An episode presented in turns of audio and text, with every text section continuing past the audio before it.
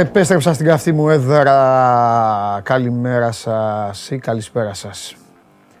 Πώς είστε, θέλω να πιστεύω είστε καλά. Πρώτα απ' όλα είμαι σίγουρος ότι είστε καλά.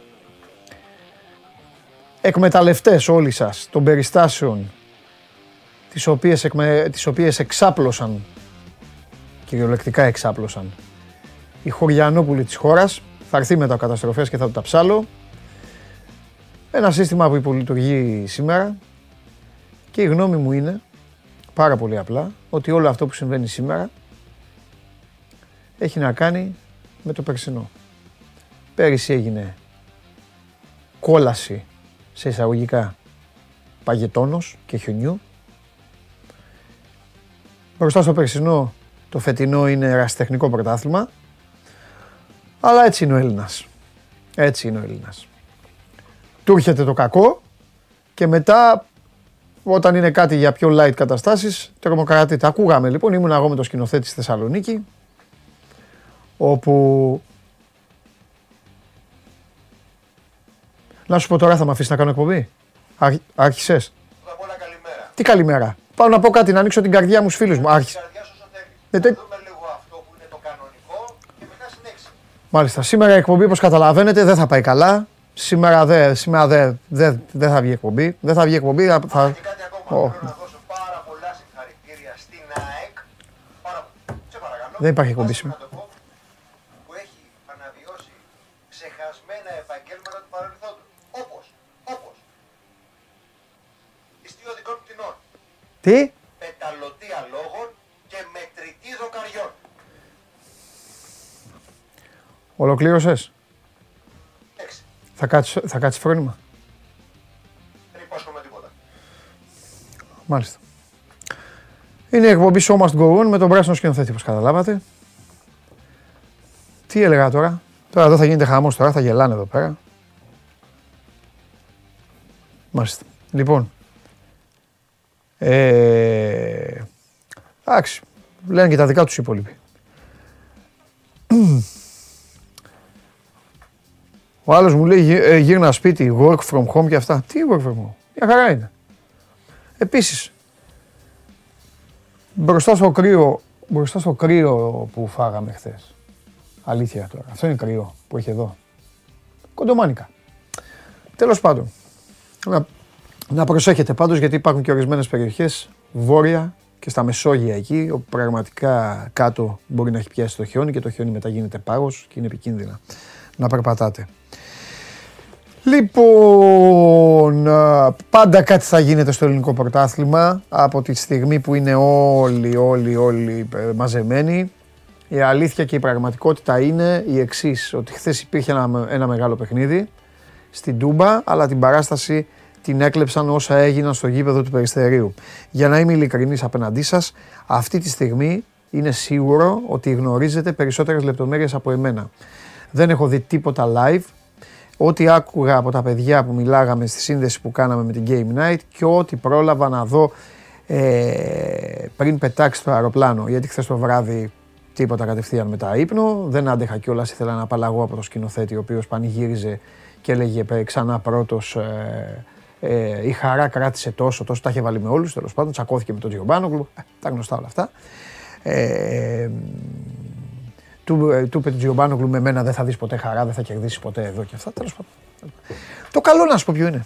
Το καλό είναι ότι επειδή είστε- είναι και οι τέσσερις μαζεμένοι, αλλάζετε ομάδες. Όλοι, αλλάζετε. Υποστηρίζετε, υποστηρίζετε τη δική σας και τους άλλους δύο. Είναι τέσσερις. Πάντα βάζετε έναν. Αλλάζει αυτό. Ανάλογα με το τι θα συμβεί κάθε εβδομάδα. Οι τρεις συνασπίζονται. Την άλλη εβδομάδα αυτός που ήταν στον τοίχο συνασπίζεται με δύο από τους τρεις και ένας από τους τρεις μπαίνει αυτός στον τοίχο. Αυτό δεν γίνεται. Αυτό γίνεται. Και έτσι κυλάνε οι μέρες. Λοιπόν, δεν έγινε το παιχνίδι στο Περιστέρι. Γίνανε όλα αυτά τα πράγματα τα οποία είναι κομικοτραγικά για το ποδόσφαιρο. Τα είπα, έδωσα και κόκκινη κάρτα. Έδωσα κόκκινη κάρτα στα δοκάρια του γηπέδου πρώτα απ' όλα που πήγαν και χωθήκανε πιο μέσα. Ούτε οι παίκτες της ΣΑΕΚ μπορούσαν να σουτάρουν να τα σπάσουν που λέει ο ύμνος. Ούτε οι παίκτες του Περιστερίου μπορούσαν να παίξουν γιατί το ένα τέρμα ήταν εδώ και το άλλο τέρμα ήταν εκεί. Κατακαημένη Super League τι σου μέλε να πάθεις. Τα είπα και χθες στον Παντελή, στον Τζάρλι, στο Θέμη. σκηνές, ε, σκηνές κι, κηδείας, εργαλεία γραφείων τελετών, φτιάρια και μεζούρες. Αυτά βγήκανε. Δεν έχω να πω τίποτα άλλο όμως, θα πρέπει λίγο να το δούμε και σοβαρά το θέμα. Θα ζητήσω και τη βοήθεια του Βαγγέλη αργότερα, να δούμε τι λέει η ΑΕΚ, που είναι η μία εκ των δύο πρωταγωνιστών. Έχει μιλήσει ο κύριος Πανός παντού για τον Ατρόμητο. Ο Ατρόμητος ο οποίος κινδυνεύει να χάσει το παιχνίδι φυσικά ε, στα γραφεία του αθλητικού δικαστή με δική του υπετιότητα. Πρέπει να δούμε τι, πώς θα ερμηνευτεί και το φύλλο αγώνα ε, με όλα αυτά που έχει γράψει ο, ο διαιτητής. Να δούμε τελικά όλα αυτά που λένε, γιατί επαναλαμβάνω ήμουνα και 504 χιλιόμετρα μακριά ότι στη μία πλευρά ήταν εντάξει το τέρμα είναι 7 τόσο πλάτος, σε δύο σημεία ήταν πιο κοντό, πιο τέρμα έτσι δηλαδή πήγαινε. Εντάξει, έχουμε δει τα πάντα στο ποδόσφαιρο. Δεν φανταζόμουν ότι θα, θα, θα γινόταν και ιστορία και για ένα κοντό τέρμα. Ότι θα υπήρχε κοντό τέρμα τέλος πάντων, γιατί μπορείτε να πείτε κάποιοι ότι τι, τι αμφισβητήσω ότι υπήρχε. Δεν αμφισβητώ, αφού πήγαν και μετράγανε εκεί, τι αμφισβητήσω. Εγώ θα αμφισβητήσω. Τέλος πάντων. Ε, κατά τα άλλα στην Τούμπα ο Πάοκ ήταν καλύτερος, αλλά δεν κέρδισε τον ε, Ολυμπιακό. Ο φίλος μου Ρασβάν ε, ε, έξω φρενών με τους ποδοσφαιριστές του και για τον εγωισμό που επέδειξαν και είστε εδώ δευτεριάτικα να, να συζητήσουμε πράγματα. Θα ρωτάει ο Πέτρος εδώ, λέει καλημέρα Παντελή, θα το πάρεις στα χαρτιά το Ματσιάεκ. Δεν μπορεί να αποδειχθεί ότι λόγω καιρού το υπερσύγχρονο γήπεδο έβγαλε θέμα. Ο μορφασμός αυτός έχει να κάνει με το δεύτερο σκέλος σου. Το πρώτο σκέλος σου είναι ότι καταλαβαίνετε, για να είμαστε και ειλικρινείς, ότι όσοι είστε ΑΕΚ, φυσικά και θέλετε να το πάρει η ΑΕΚ το παιχνίδι, γιατί θα πείτε, μα εμείς να παίξουμε πήγαμε, υπάρχει παράβαση κανονισμών, το ένα τέρμα είναι πιο κοντά από το άλλο, δεν παίξαμε να πάρουμε το μάτς. Το ίδιο θα λέγατε αν στη θέση της ΑΕΚ ήταν ο Παναθηναϊκός ή Παναθηναϊκή. Ο Πάοκ, Τζίδες, ο Ολυμπιακός, Ολυμπιακή. Α, μην κορυδευόμαστε. Παιδιά όμως τώρα το τι θα συμβεί πραγματικά για να σας ηρεμήσω και λίγο και να σας βάλω και σε μια πραγματικότητα την οποία δεν την πολύ γουστάρετε όπως την ακούτε, αλλά αυτή είναι. Στον αθλητικό δικαστή θα παιχτεί το μάτς. Εκεί θα κρυθεί. Με τις καταθέσεις και με το φύλλο αγώνα. Αυτό.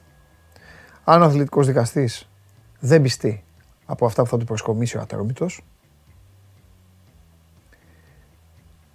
και ο ίδιος διαβάσει σε εισαγωγικά το φύλλο αγώνα βάσει, μάλλον θα εξαρτηθεί και βάσει ποιων κανονισμών θα διαβάσει το φύλλο αγώνα, μετά θα αποφασίσει και για τη μοίρα του αγώνα.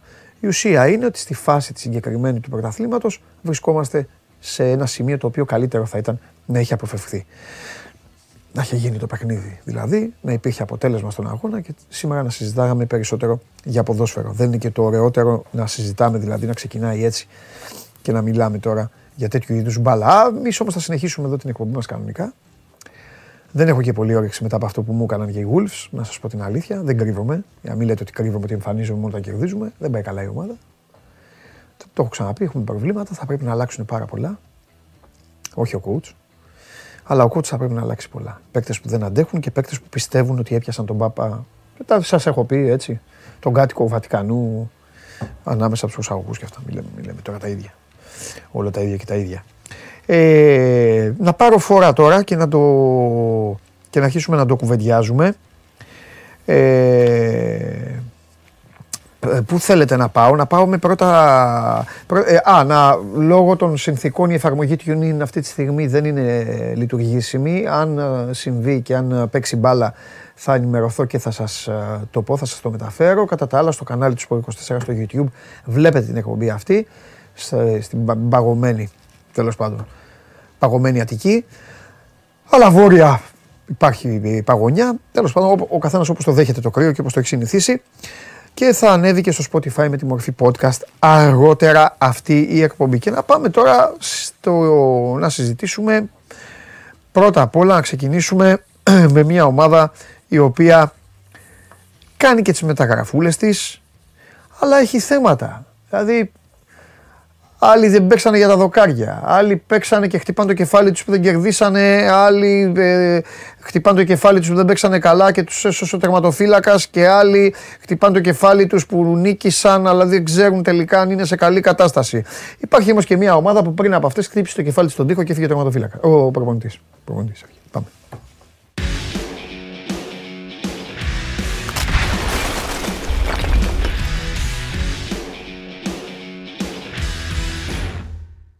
Λοιπόν, μόλις έφτιαξε και το TuneIn πριν από λίγο. Χαίρετε. Και χαιρετίζω τον άνθρωπο των πέντε θαλασσών, των 10 υπήρων, τον άνθρωπο ο οποίος έφερε την κακοκαιρία στην Αττική. Μην τον βλέπετε που είναι στην επανομή. Πήγα πάνω και τον έψαξα. Ανέβηκα πάνω, έκανα έφοδο. Πήγα στην επανομή. Πάω στην κεντρική πλατεία της επανομής. Λέω θα ήθελα το σπίτι του κυρίου Χαλιάπα. Ω, μου λέει του Χαλιάπα, μου λέει του Δημήτρη. Λέω βεβαίως. Το ξέρετε, όλη η επανομή μου λέει. Το ξέρει. Δεν υπάρχει άλλος που να είναι United εδώ στην επανομή. Λέω τον κοροϊδεύετε, μου λέει κάθε μέρα. Μπράβο, λέω. Πού είναι το σπίτι του; Πάω στο σπίτι, χτυπάω το κουδούνι.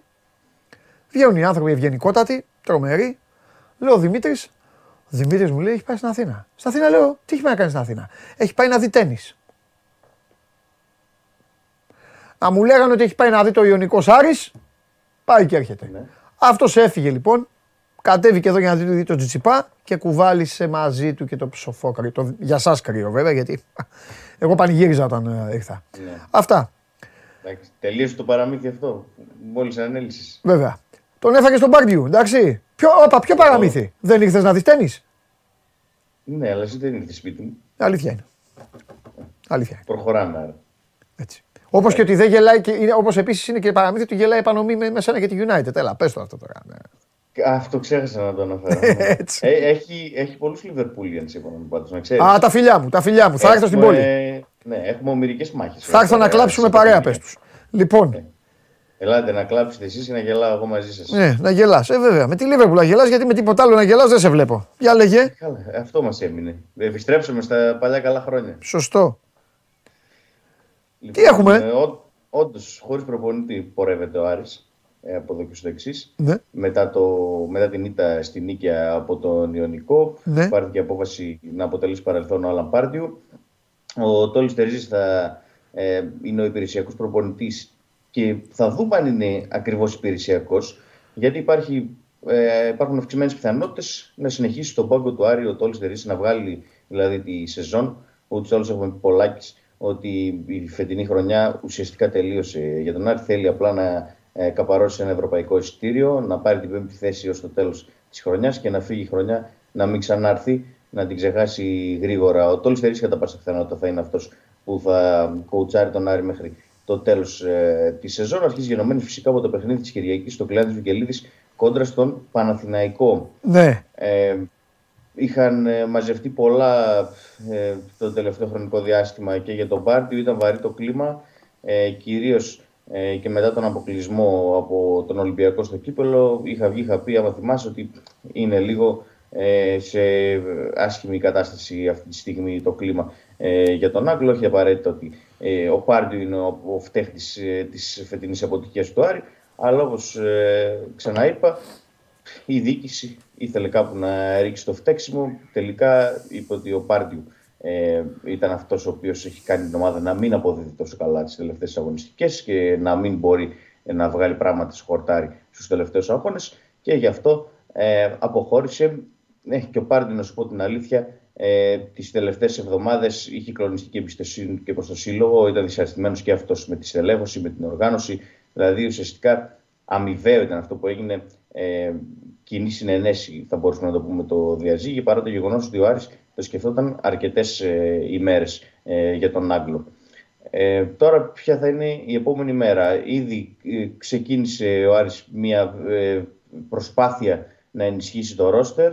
Ε, όπως γνωρίζουμε από προχθές το βράδυ ο Λάζαρος Στοδουλόπουλος είναι η επόμενη μεταγραφική κίνηση του Άρη. Είναι ένας ποδοσφαιριστής ο οποίος είχε μείνει ελεύθερος από την ανόρθωση στην Κύπρο ε, θα έρθει στη Θεσσαλονίκη σήμερα στις 3 το μεσημέρι. Ε, θα αποτελέσει το νέο μεταγραφικό απόκτημα του Άρη μετά από Καμαράντα, Ρίντα και Ρουπ. Θα είναι το τέταρτο απόκτημα. Είχε χαλάσει η μεταγραφή του Χαλίλοβιτς για πολλούς λόγους οι οποίοι δεν έχουν αποσαφανιστεί πλήρως, γιατί έχουμε ακούσει την εκδοχή και της διοίκησης του Άρη και την εκδοχή του ίδιου του ποδοσφαιριστή. Δεν έχουμε βγάλει ε, ακριβές πόρισμα για τι ακριβώς ε, έφτιαξε και χάλασε η μεταγραφή του Χαλίλοβιτς. Παρ' όλα αυτά ο Χρυστοδουλόπουλος είναι αυτός ο οποίος θα έρθει στη θέση ε, του Χαλίλοβιτς. Τώρα, τώρα, τώρα ε, αφού τα, τα είπες όλα, ε, θέλω απλά δύο πράγματα. Το ένα είναι ότι ε, να σε ρωτήσω, μήπως μετά τον αποκλεισμό από τον Ολυμπιακό μπήκε η ομάδα, ρε παιδί μου, όλος ο οργανισμός σε αυτή τη φάση που πιάνει τις ελληνικές ομάδες. Τώρα τι να κάνουμε, τόσοι, τόσοι μήνες μπροστά μας. Τι να κάνουμε τώρα, απληρώνουμε το Μπαρντιού. Ακούγεται λίγο άσχημα έτσι όπως το λέω, αλλά δεν το λέω, δηλαδή δεν το εννοώ. Να μου πεις πώς το εννοείς. Έτσι. Ε, θέλω να πω, μήπως έπιασε ρε παιδί μου αυτή η ανασφάλεια, ο προβληματισμός του στυλ. Τώρα έχουμε μια, μια ομάδα με έναν Άγγλο προπονητή, ο οποίος στραβώνει και εύκολα και με μια πλειάδα ξένων εδώ. Άντε να τελειώνουμε μια ώρα αρχίτερα, να ησυχάσουμε, μπας και φτιάξουμε τίποτα πιο... Γλιτώσουμε και κανένα φράγκο, Ναι. ε, ε, ε, κουβαλήσουμε και 4-5 Έλληνες, να τώρα ήρθε και ένας ελεύθερος. Το, παίζει αυτό ή... Ε, ναι, αυτό έγινε 100%. Α. Ε, ο Άρης ούτως ή άλλως, ο Θόδωρος Καρυπίδης μάλλον, εφόσον είχε αποφασίσει ότι δεν θα συνεχίσει με τον Άλλαν Πάρντιου, το Ναι. να βγάλει τη σεζόν ο Πάρντιου, ε, να πάρει ο Άρης το ευρωπαϊκό ειστήριο και να τον... ε, ε, να χωρίσουν οι δρόμοι τους μετά, Ναι. προτίμησε να το κάνει από τώρα. Ναι. Και εφόσον ο Άρης δεν παίζει και καλά, δεν αποδίδει, δεν μπορεί να πάρει βαθμούς. Στα τελευταία 6 παιχνίδια, ε, στα 5 δεν έχει σκοράρει καν. Ε, στα τελευταία 3 μάτια έχει χάσει ε, χωρίς να έχει σκοράρει. Γενικότερα δεν είναι και το καλύτερο πρόσωπο του Άρη που έχουμε δει τα τελευταία χρόνια. Μάλλον το χειρότερο είναι. Ε, δεν έχει παίκτες. Προχθές η Νίκη πάλι αγωνίστηκε ε, ο Πίρσμαν και ο Μαζικό, ένας εξτρέμο, ένας αριστερό μπακ, σε μία πτέρυγα. Αυτή τη στιγμή ο Άρης είναι σε πολύ άσχημη κατάσταση. Ναι. Χρειάζεται ε, ενίσχυση άμεσα και τώρα θα μου πει κανείς και άμα δεν έρθει ενίσχυση, τι θα γίνει, πάλι πέμπτος θα βγει. Δεν φαίνεται ότι από κάτω υπάρχει κάτι τόσο αξιόλογο που μπορεί να του πάρει την πέμπτη θέση. Ακόμη και με αυτούς τους παίκτες που έχει τώρα, αν είναι στοιχειοδός καλός στα επόμενα παιχνίδια, αν κάνει μία-δύο νίκες, θα βγει πέμπτος. Ε, οπότε θα προσπαθήσει να χτίσει από τώρα, ε, από το Φεβρουάριο, την ερχόμενη σεζόν. Ναι. Ε, Οπότε θα πάει με τον Τόλι Τερζή κατά πάσα πιθανότητα μέχρι το καλοκαίρι στον πάγκο του και από εκεί και πέρα θα αποφασίσει το καλοκαίρι ποιον θα πάρει προπονητή ε, ή αν θα δώσει την ευκαιρία στον Τόλι Τερζή να ξεκινήσει τη νέα σεζόν ε, και γενικότερα να φτιάξει το ρόστερ. Ε, θα έχει πολλές αποχωρήσεις το καλοκαίρι σίγουρα. Η φετινή χρονιά ήταν ε, πάρα πολύ κακή ε, και μένει να δούμε πώς θα διαμορφωθεί όλη αυτή η κατάσταση. Πάντως θα είναι μαρτυρική. Ναι. Ε, Μαρτυρικό το φινάλε Ναι. ε, τη σεζόν, γιατί έχει και πολλά ντέρμπι θα έχει στα play-off ε, και όλες οι ομάδες θα έχουν κίνητρο. Ο Άρης ε, βράζει σε ένα καζάνι αυτή τη στιγμή ε, εσωστρέφειας και μπαίνει να δούμε πώς θα το διαχειριστεί. Μάλιστα. Εντάξει Δημήτρη μου. Ωραία. Λοιπόν, σε αφήνω γιατί ε, ε, όλα τα άλλα είναι φωτιά όπως ε, έχεις καταλάβει έτσι όπως γίνανε. Οπότε κάτσε να δούμε τώρα, ο Άρης περνάει, γυρνάει μια άλλη σελίδα, να δούμε πώς θα τη γράψει. Όπως έγραψε μάλλον και τις προηγούμενες. Κάθε έξι μήνες ο Άρης Εντάξει, εγώ θα, αλλάζει εγώ θα πω όμως κάτι προπονητές. τώρα και σε αφήνω με αυτό. Ο Άρης λογικά, λογικά θα είναι, μια, θα είναι στα play-off Ε, Θα είναι.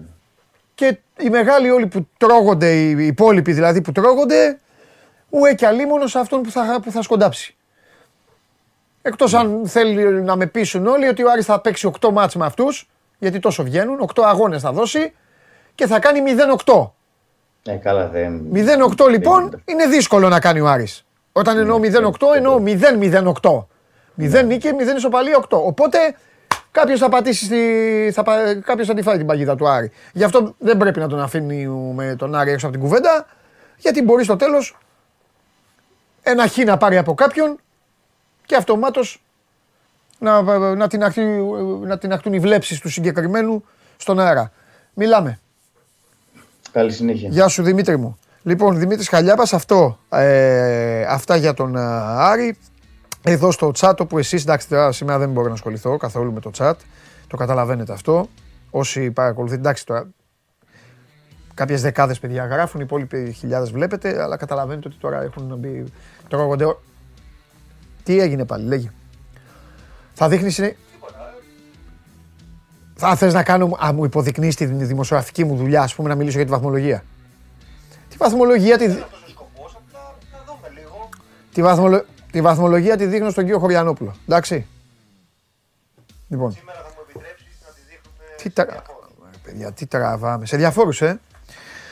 Εντάξει ρε σκηνοθέτη μου, τώρα όμως για να σου φτιάξω για τη ζωή, για να σε φτιάξω, για να σε φτιάξω, θα πάω εκεί που θέλεις. Αφού πρώτα πω ότι η αγωνιστική αυτή ξεκίνησε με τα όμορφα κουλούρια του Ηρακλείου, όφι Γιάννηνα 0-0 και στη συνέχεια ήρθε η νίκη του Ιωνικού απέναντι στον Άρη, μια νίκη η οποία βλέπετε στη βαθμολογία δίνει έξτρα κέφι στον Ιωνικό που τώρα τελευταία παίρνει αποτελέσματα. Ε, Χθες ο Παναθηναϊκός κέρδισε τη Λαμία 2-0. Θέλω να πω κάποια πράγματα τώρα με τον, ε, με τον ε, Κώστα. Ο άλλος λέει τον άλλο τον έχουμε και πιστό εδώ. Λέει τεράστιο σκηνοθέτη, βάλε τον παντελή στη θέση του. Γιατί, ε, γιατί το είπε αυτός αυτό; Γιατί έχω πει τίποτα εγώ για κανέναν; Γιατί το είπε αυτός; Μην τον, μην τον διώξετε, είναι πιστός, είναι ευγενικός νομίζω. Αλλά... Όλοι έχουν δικαίωμα και σε, σε, σε μία ε, κουταμάρα. Τέλος πάντων. Ατρόμητος ΣΑΕΚ δεν έγινε το παιχνίδι και μετά δώστε κουλούρια. Πανετολικός Αστέρας 0-0 και στην ε, Ντούμπα το ίδιο αποτέλεσμα. Λοιπόν, χαμός εδώ, αγαπάμε σκηνοθέτη, πολλά τριφύλια, πολλά τριφύλια στο chat και αφού πλακώσαν τα τριφύλια, πάμε.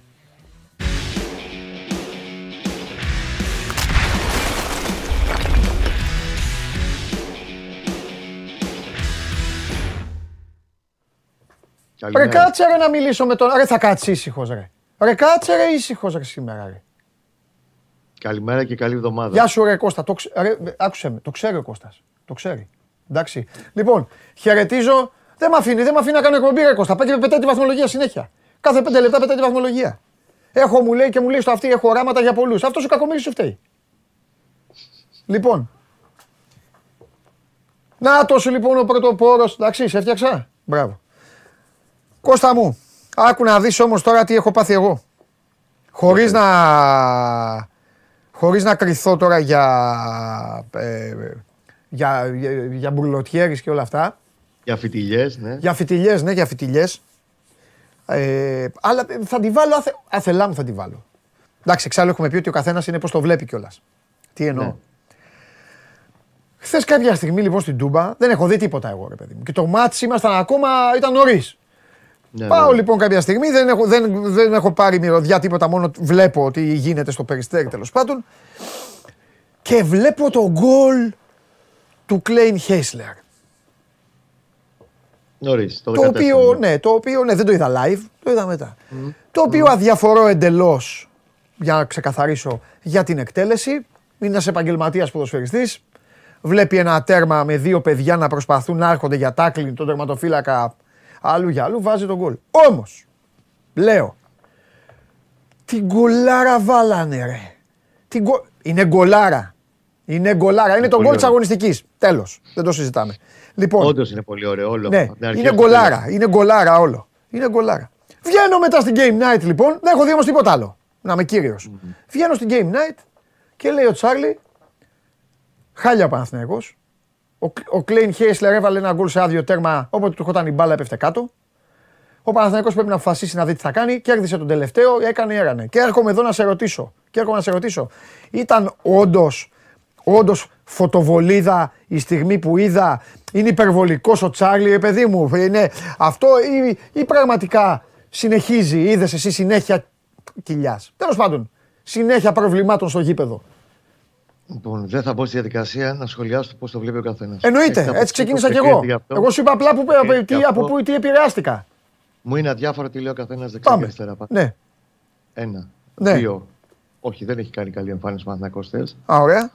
Έχει μπει μ, και έχει πάρει πράγματα για μένα. Έχει δείξει μια μικρή βελτίωση Ναι. συνολικά σε κάποια Ναι. πράγματα μεσοεπιθετικά. Ναι, Και λίγο, γι' αυτό έχω γράψει κιόλας χθες το βράδυ. Ναι. Λίγο, λίγο, γιατί δεν είναι ασφαλές το δείγμα. Είναι με ένα παιχνίδι με τη Λαμία.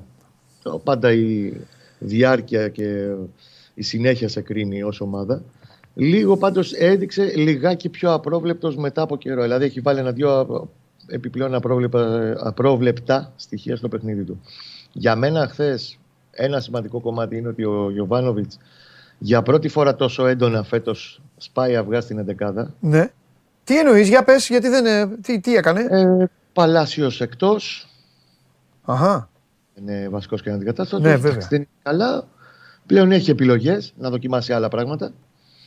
Παλάσιος εκτός, Μαντσίνη δεξιά, αριστερό, Χέσλερ. Ο Μπερνάρ εκεί που πρέπει να είναι και να μην κουνιέται παρά μόνο να λείπουν ε, και οι πέντε της μεσοεπιθετικής γραμμής, δηλαδή στον άξονα, στο 10. Μπροστά ο Ιωαννίδης και από πίσω ο Τσέριν με τον ε, Ρουμπέν. Μια μικρή βελτίωση στο πώς λειτουργούσε μεσοεπιθετικά ο Παναθηναϊκός την είδες και αυτή την όποια διαφοροποίηση στη δίνει ο Μαντσίνη που συνεχώς έψανε να παίζει κάθετα το παιδί Ναι. και έβγαλε μια καλή συνεργασία. Έκανε και υπεραριθμίε από εκεί με τον Μπερνάρ και τον Βαγιανίδη. Έχει δείξει ένα-δυο πραγματάκια παραπάνω σε αυτό το θέμα. Μάλιστα. Το μ, καμπανάκι ή τέλος πάντων η όποια ανησυχία έχει να κάνει με το μ, κομμάτι από τη μέση και πίσω και την ανασφάλεια που βγάζουν οι παίκτες του Παναθηναϊκού, την ανισορροπία που έχει η μεσομητική του γραμμή.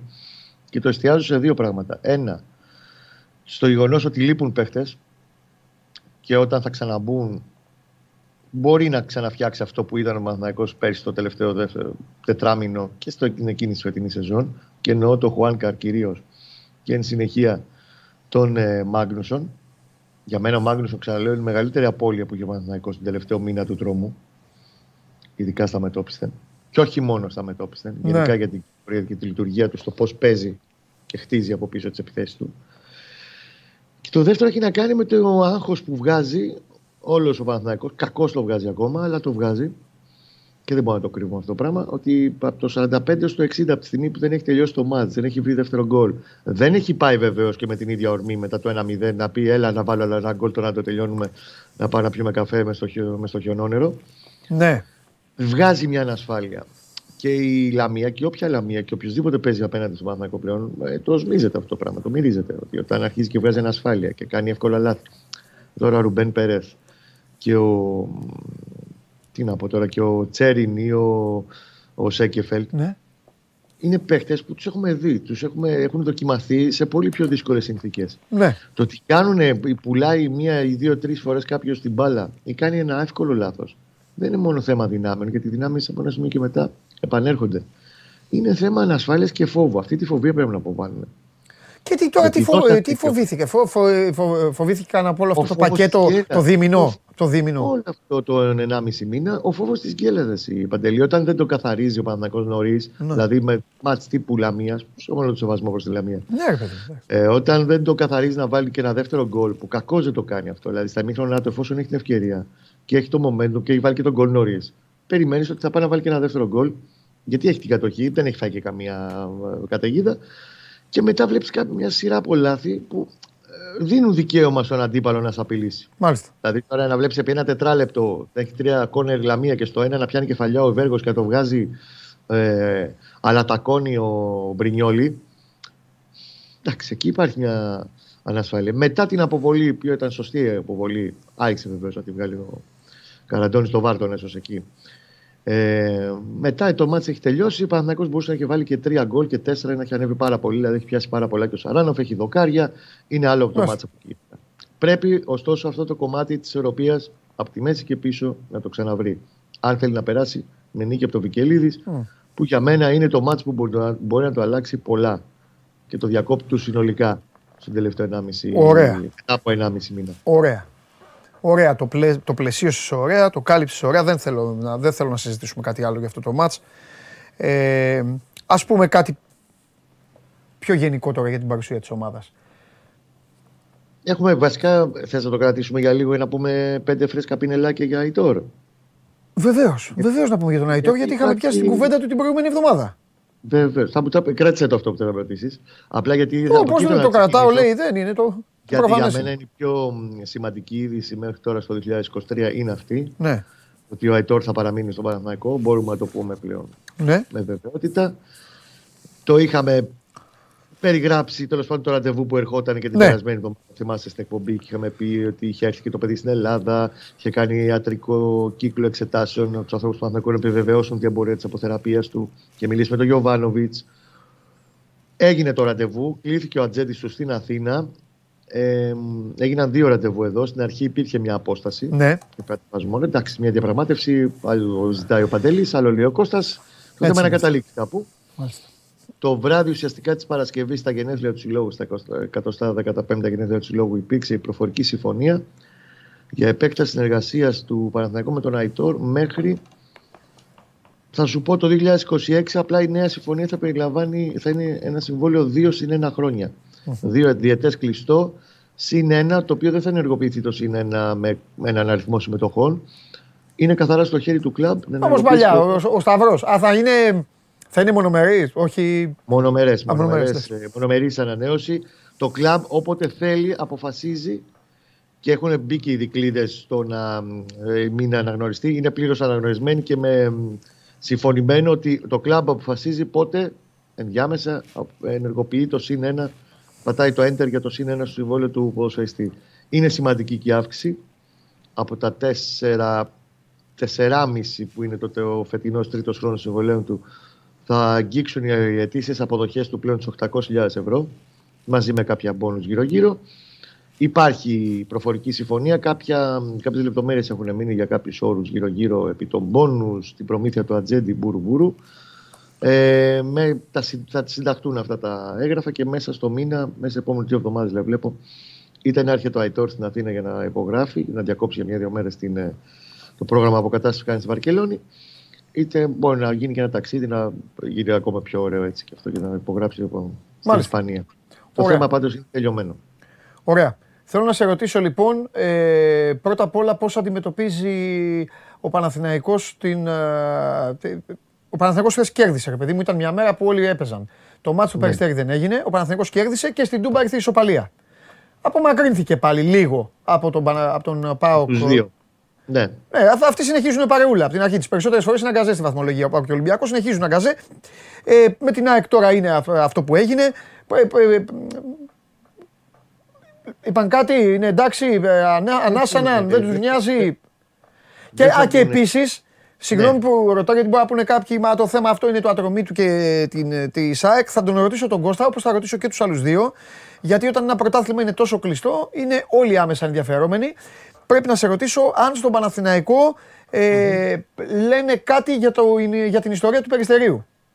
Όχι, περιμένουν να δούνε πώς και με τι θα κληθεί ε, από τον αθλητικό δικαστή με βάση το φύλλο τι θα περιλαμβάνει, ποια, με ποια άρθρα θα κληθεί ο Ατρόμητος για το συγκεκριμένο παιχνίδι Okay. και τέλος πάντων τι θα βγάλουν οι δικαστικές αίθουσες.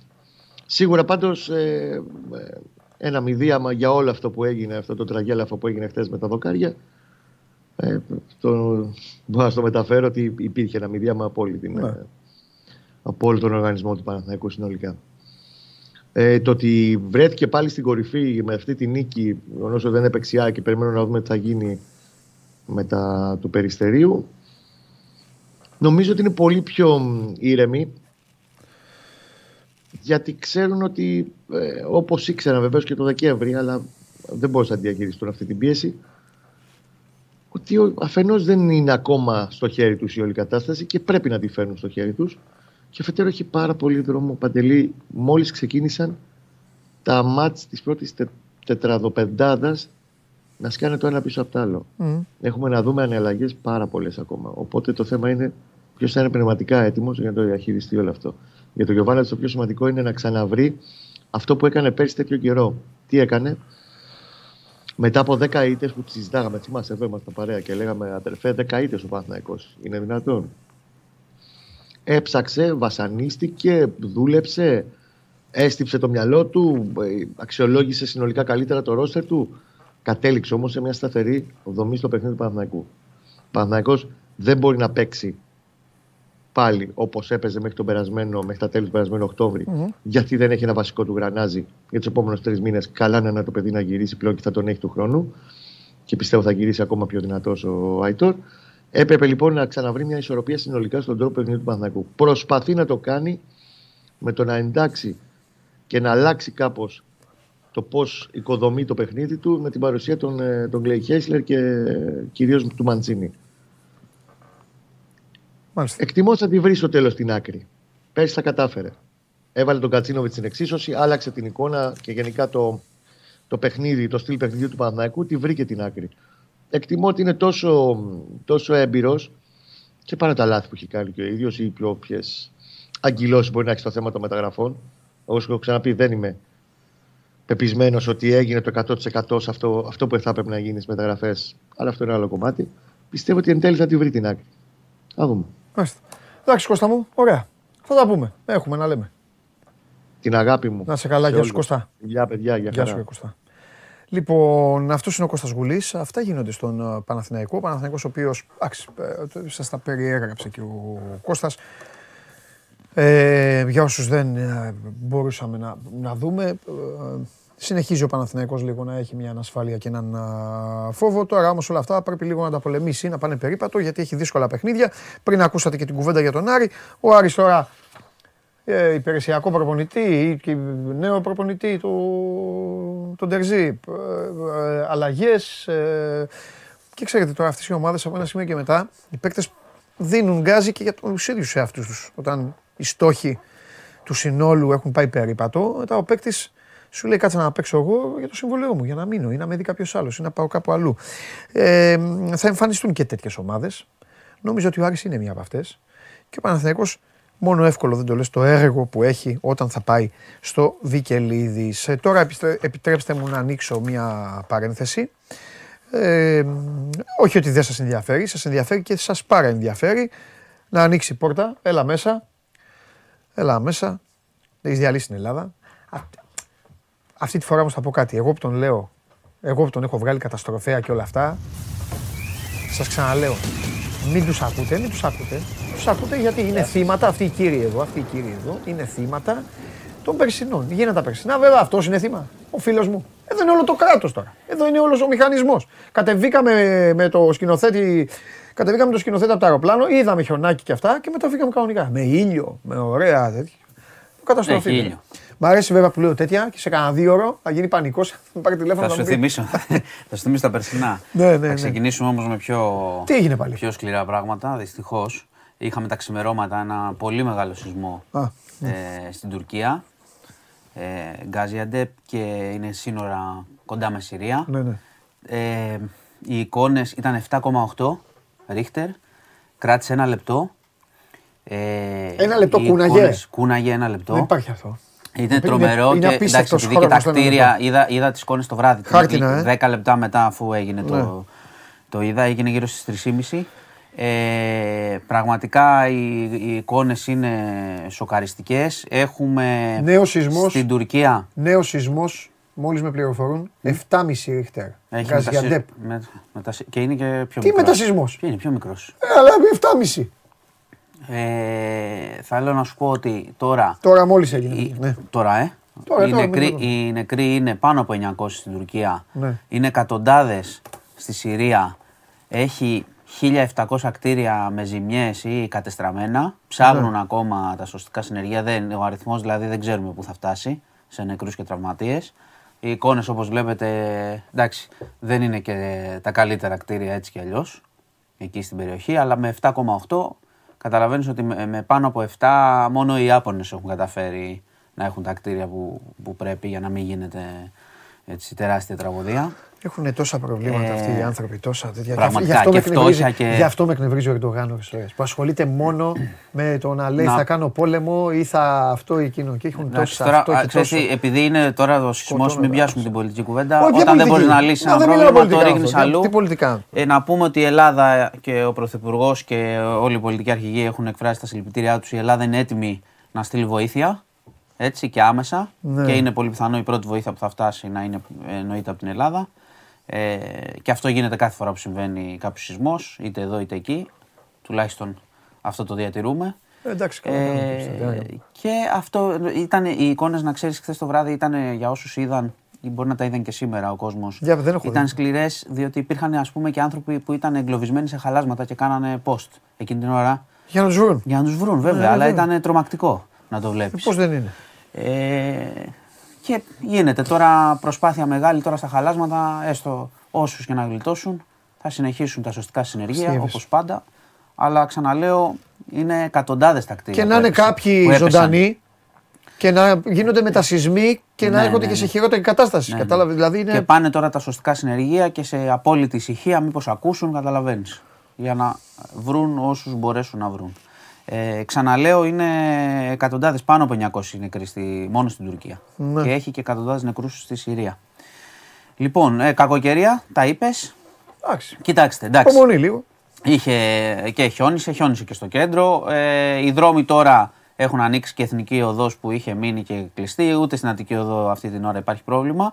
Ε, Όμως, να πω το εξής, επειδή και πέρσι, αν θυμάσαι στην Ελπίδα, την κακοκαιρία Ναι. Ελπίδα, το πρωί είχε λίγο ηρεμήσει κάποια στιγμή και μετά το μεσημέρι πιάνει το χιόνι και τους πιάνει όλους. Εκεί έδωσε πολύ και πέρσι, τους ναι, σημαίνει μπλόκαρε και έγινε ο χαμός ο μεγάλος. Τα θυμάστε. Ναι, αλλά ήταν της πρώτης μέρα όπως χθες. Ναι, προσοχή γιατί και σήμερα υπάρχει πρόβλεψη ακόμα Ναι. ότι μπορεί να ρίξει από το μεσημέρι και μετα και να επιδεινωθεί η κατάσταση. Τα σχολεία παραμένουν κλειστά. Τα απόγευμα θα δούμε αν θα και αύριο πώς θα πάει. Ναι. Ε, οπότε προσοχή. Και τα εμπορικά καταστήματα σ- κλειστά στα βόρεια, στα βόρεια προάστια. Ε, και έχουμε πει και για τα delivery, πέρα από το, τον κανόνα που υπάρχει ε, για μη παραγγελίες από τις 6 και μετά, νομίζω έτσι, ότι και ο καθένας μην τους μόνος του, ταλαιπωρούμε. ο καθένας μόνος του μπορεί να το σκεφτεί λίγο για μια μέρα. Εντάξει, δεν έγινε κάτι. Ε, αλλά προσοχή, προσοχή το μεσημέρι. Εγώ βλέπω, εντάξει, σε καταλαβαίνω και εγώ έξω ήλιο βλέπω τώρα εδώ, λιακάδα. Ήρθες Καλά, και από τα εντάξει, κρύα. αυτό- εσύ. αυτό εμείς Ήρθες και από τα επηρεαστήκαμε. κρύα και λες ότι εσύ Το έβαξε είσαι στο σώζο, Αλλά επηρεαστήκαμε χιόνισε, αυτό. έχει χιονίσει και στο Ναι, κέντρο. ναι, Άμα ναι, ναι, συνεχιστεί ναι. και χιονίσει, Ναι. μπορεί να έχουμε θέματα. Μέχρι στιγμής πάνε ομαλά. Λοιπόν, Ναι. θα πάμε Θεσσαλονίκη. Ναι. Είχαμε ε, την κατάθεση φίλου του Άλκη, Ναι. ο οποίος εκείνο το βράδυ ήταν και αυτός εκεί και κατάφερε όμως να φύγει. Ναι. Ε, περιγράφηκε εκείνος, ξέρεις, το ίδιο μοτίβο που τους ρώτησαν, εμφανίστηκαν ξαφνικά οι 12 με μάσκες και τα λοιπά, φαίνονταν έτοιμοι για, για κάτι κακό, όπως είπε το παιδί. Ε, τους ρώτησαν τι ομάδα είναι. Αυτός κατάφερε να ξεφύγει, είχε, χ- έφαγε μια ροπαλιά στο κεφάλι και πήγε σε μια πολυκατοικία και μάλιστα χτυ- τον χτύπησαν λέει και με το δρεπάνι. Είχε, μα- είχε, είχε μαχαιρωθεί και αυτό στο πόδι. Κατάφερε το παιδί να φύγει, γύρισε πίσω να κοιτάξει τρέχοντας και είδε, τους είδε όλους πάνω από τον ε, Άλκη και το άλλο το παιδί τον Άγγελο, τα, τον Άλκη που έχασε τη ζωή του και το άλλο το παιδί που τραυματίστηκε πιο σοβαρά. Είπε ότι έτρεχε αίμα και αυτός φεύγοντας, βρήκε μια, ε, ένα ρούχο πεταμένο στο σκουπίδι και κατάφερε να δέσει την πληγή και να φύγει και, είχε, και περιέγραψε που άκουσε τον ε, Άλκη να φωνάζει ε, μη με βαράτε άλλο, βοήθεια κτλ. Τους είδε, λέει, ξέρεις, σαν αγέλη πάνω να, να τον σκοτώνουν. Ε, αυτή ήταν η κατάθεσή του μέχρι στιγμής. Λοιπόν, είχαμε και ένα έγκλημα άγριο στο, στο βαθμό Λαρίσης. Εκεί διατηρούσε κατάστημα ένας 47χρονος πακιστανικής καταγωγής, είχε ηλεκτρονικών ειδών και ανταλλακτήριο. Ε, βρέθηκε δεμένος και μαχαιρωμένος στο θώρακα πάρα πολλές μαχαιριές σε λίμνη αίματος, έμενε εκεί, σε ένα πίσω δωμάτιο, ε, συνήθιζε να μένει εκεί. Τον βρήκαν ομοεθνείς του το πρωί. Ε, λένε ότι γίνονται έρευνες, διότι ήταν χωρισμένος με παιδιά αλλά ζούσε μόνος και θα ψάξουν και τις κάμερες για να δούνε τι έχει συμβεί, γιατί λείπανε, ήταν ανα- και το, μηχα... το μαγαζί αναστατωμένο και φαίνεται να λείπουν χρήματα, οπότε είναι πιθανό να είναι η ληστεία. Ε, το κίνητρο λέει η αστυνομία. Θα δει και τις κάμερες και θα κλείσω και μια πολύ βαριά είδηση από το εξωτερικό. Γαλλία. Ε, είχαμε πυρκαγιά σε ένα σπίτι, σε μια μονοκατοικία, σε Κομόπολη, ε, ανατολικά του Παρισιού. Μια γυναίκα ε, και τα 7 παιδιά της κάηκαν. Τι λες τώρα. 7 παιδιά, ναι. Μικρά παιδιά, 2 έως 14 ετών. Ο πατέρας είναι σε κρίσιμη κατάσταση με εγκάβματα. Ξέσπασε πυρκαγιά. Τα παιδιά κοιμούνταν στον πάνω όροφο. Δεν πρόλαβαν από ό,τι φαίνεται να αντιδράσουν. Ψάχνουν για τα αίτια οι αρχές, αλλά δυστυχώς η μητέρα και τα παιδιά της, τα 7, έχασαν τη ζωή τους. Αυτά.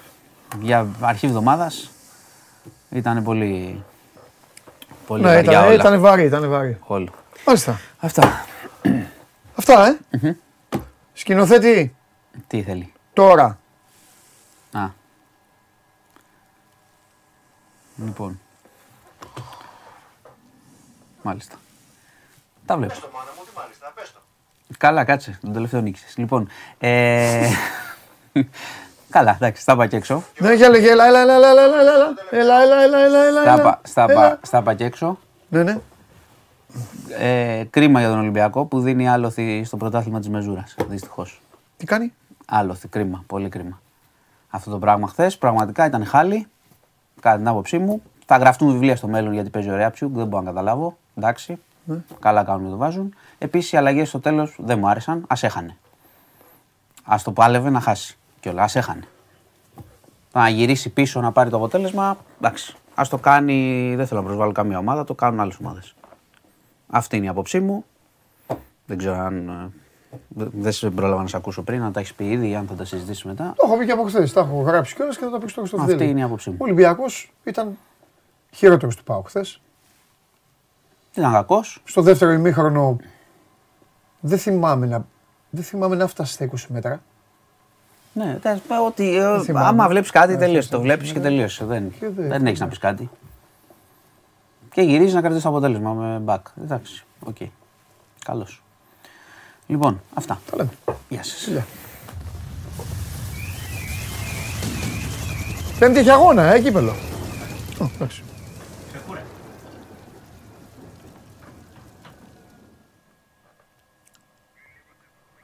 Λοιπόν, ε, μπείτε στο News 24-7 για να δείτε πράγματα που ενδεχομένως σας ενδιαφέρουν όσον αφορά στην κακοκαιρία και όσον αφορά τις εξαγγελίες που ε, έχει βγάλει η πολιτεία για την προφύλαξη των α, ανθρώπων και για όλα τα υπόλοιπα κομμάτια της ειδησογραφίας.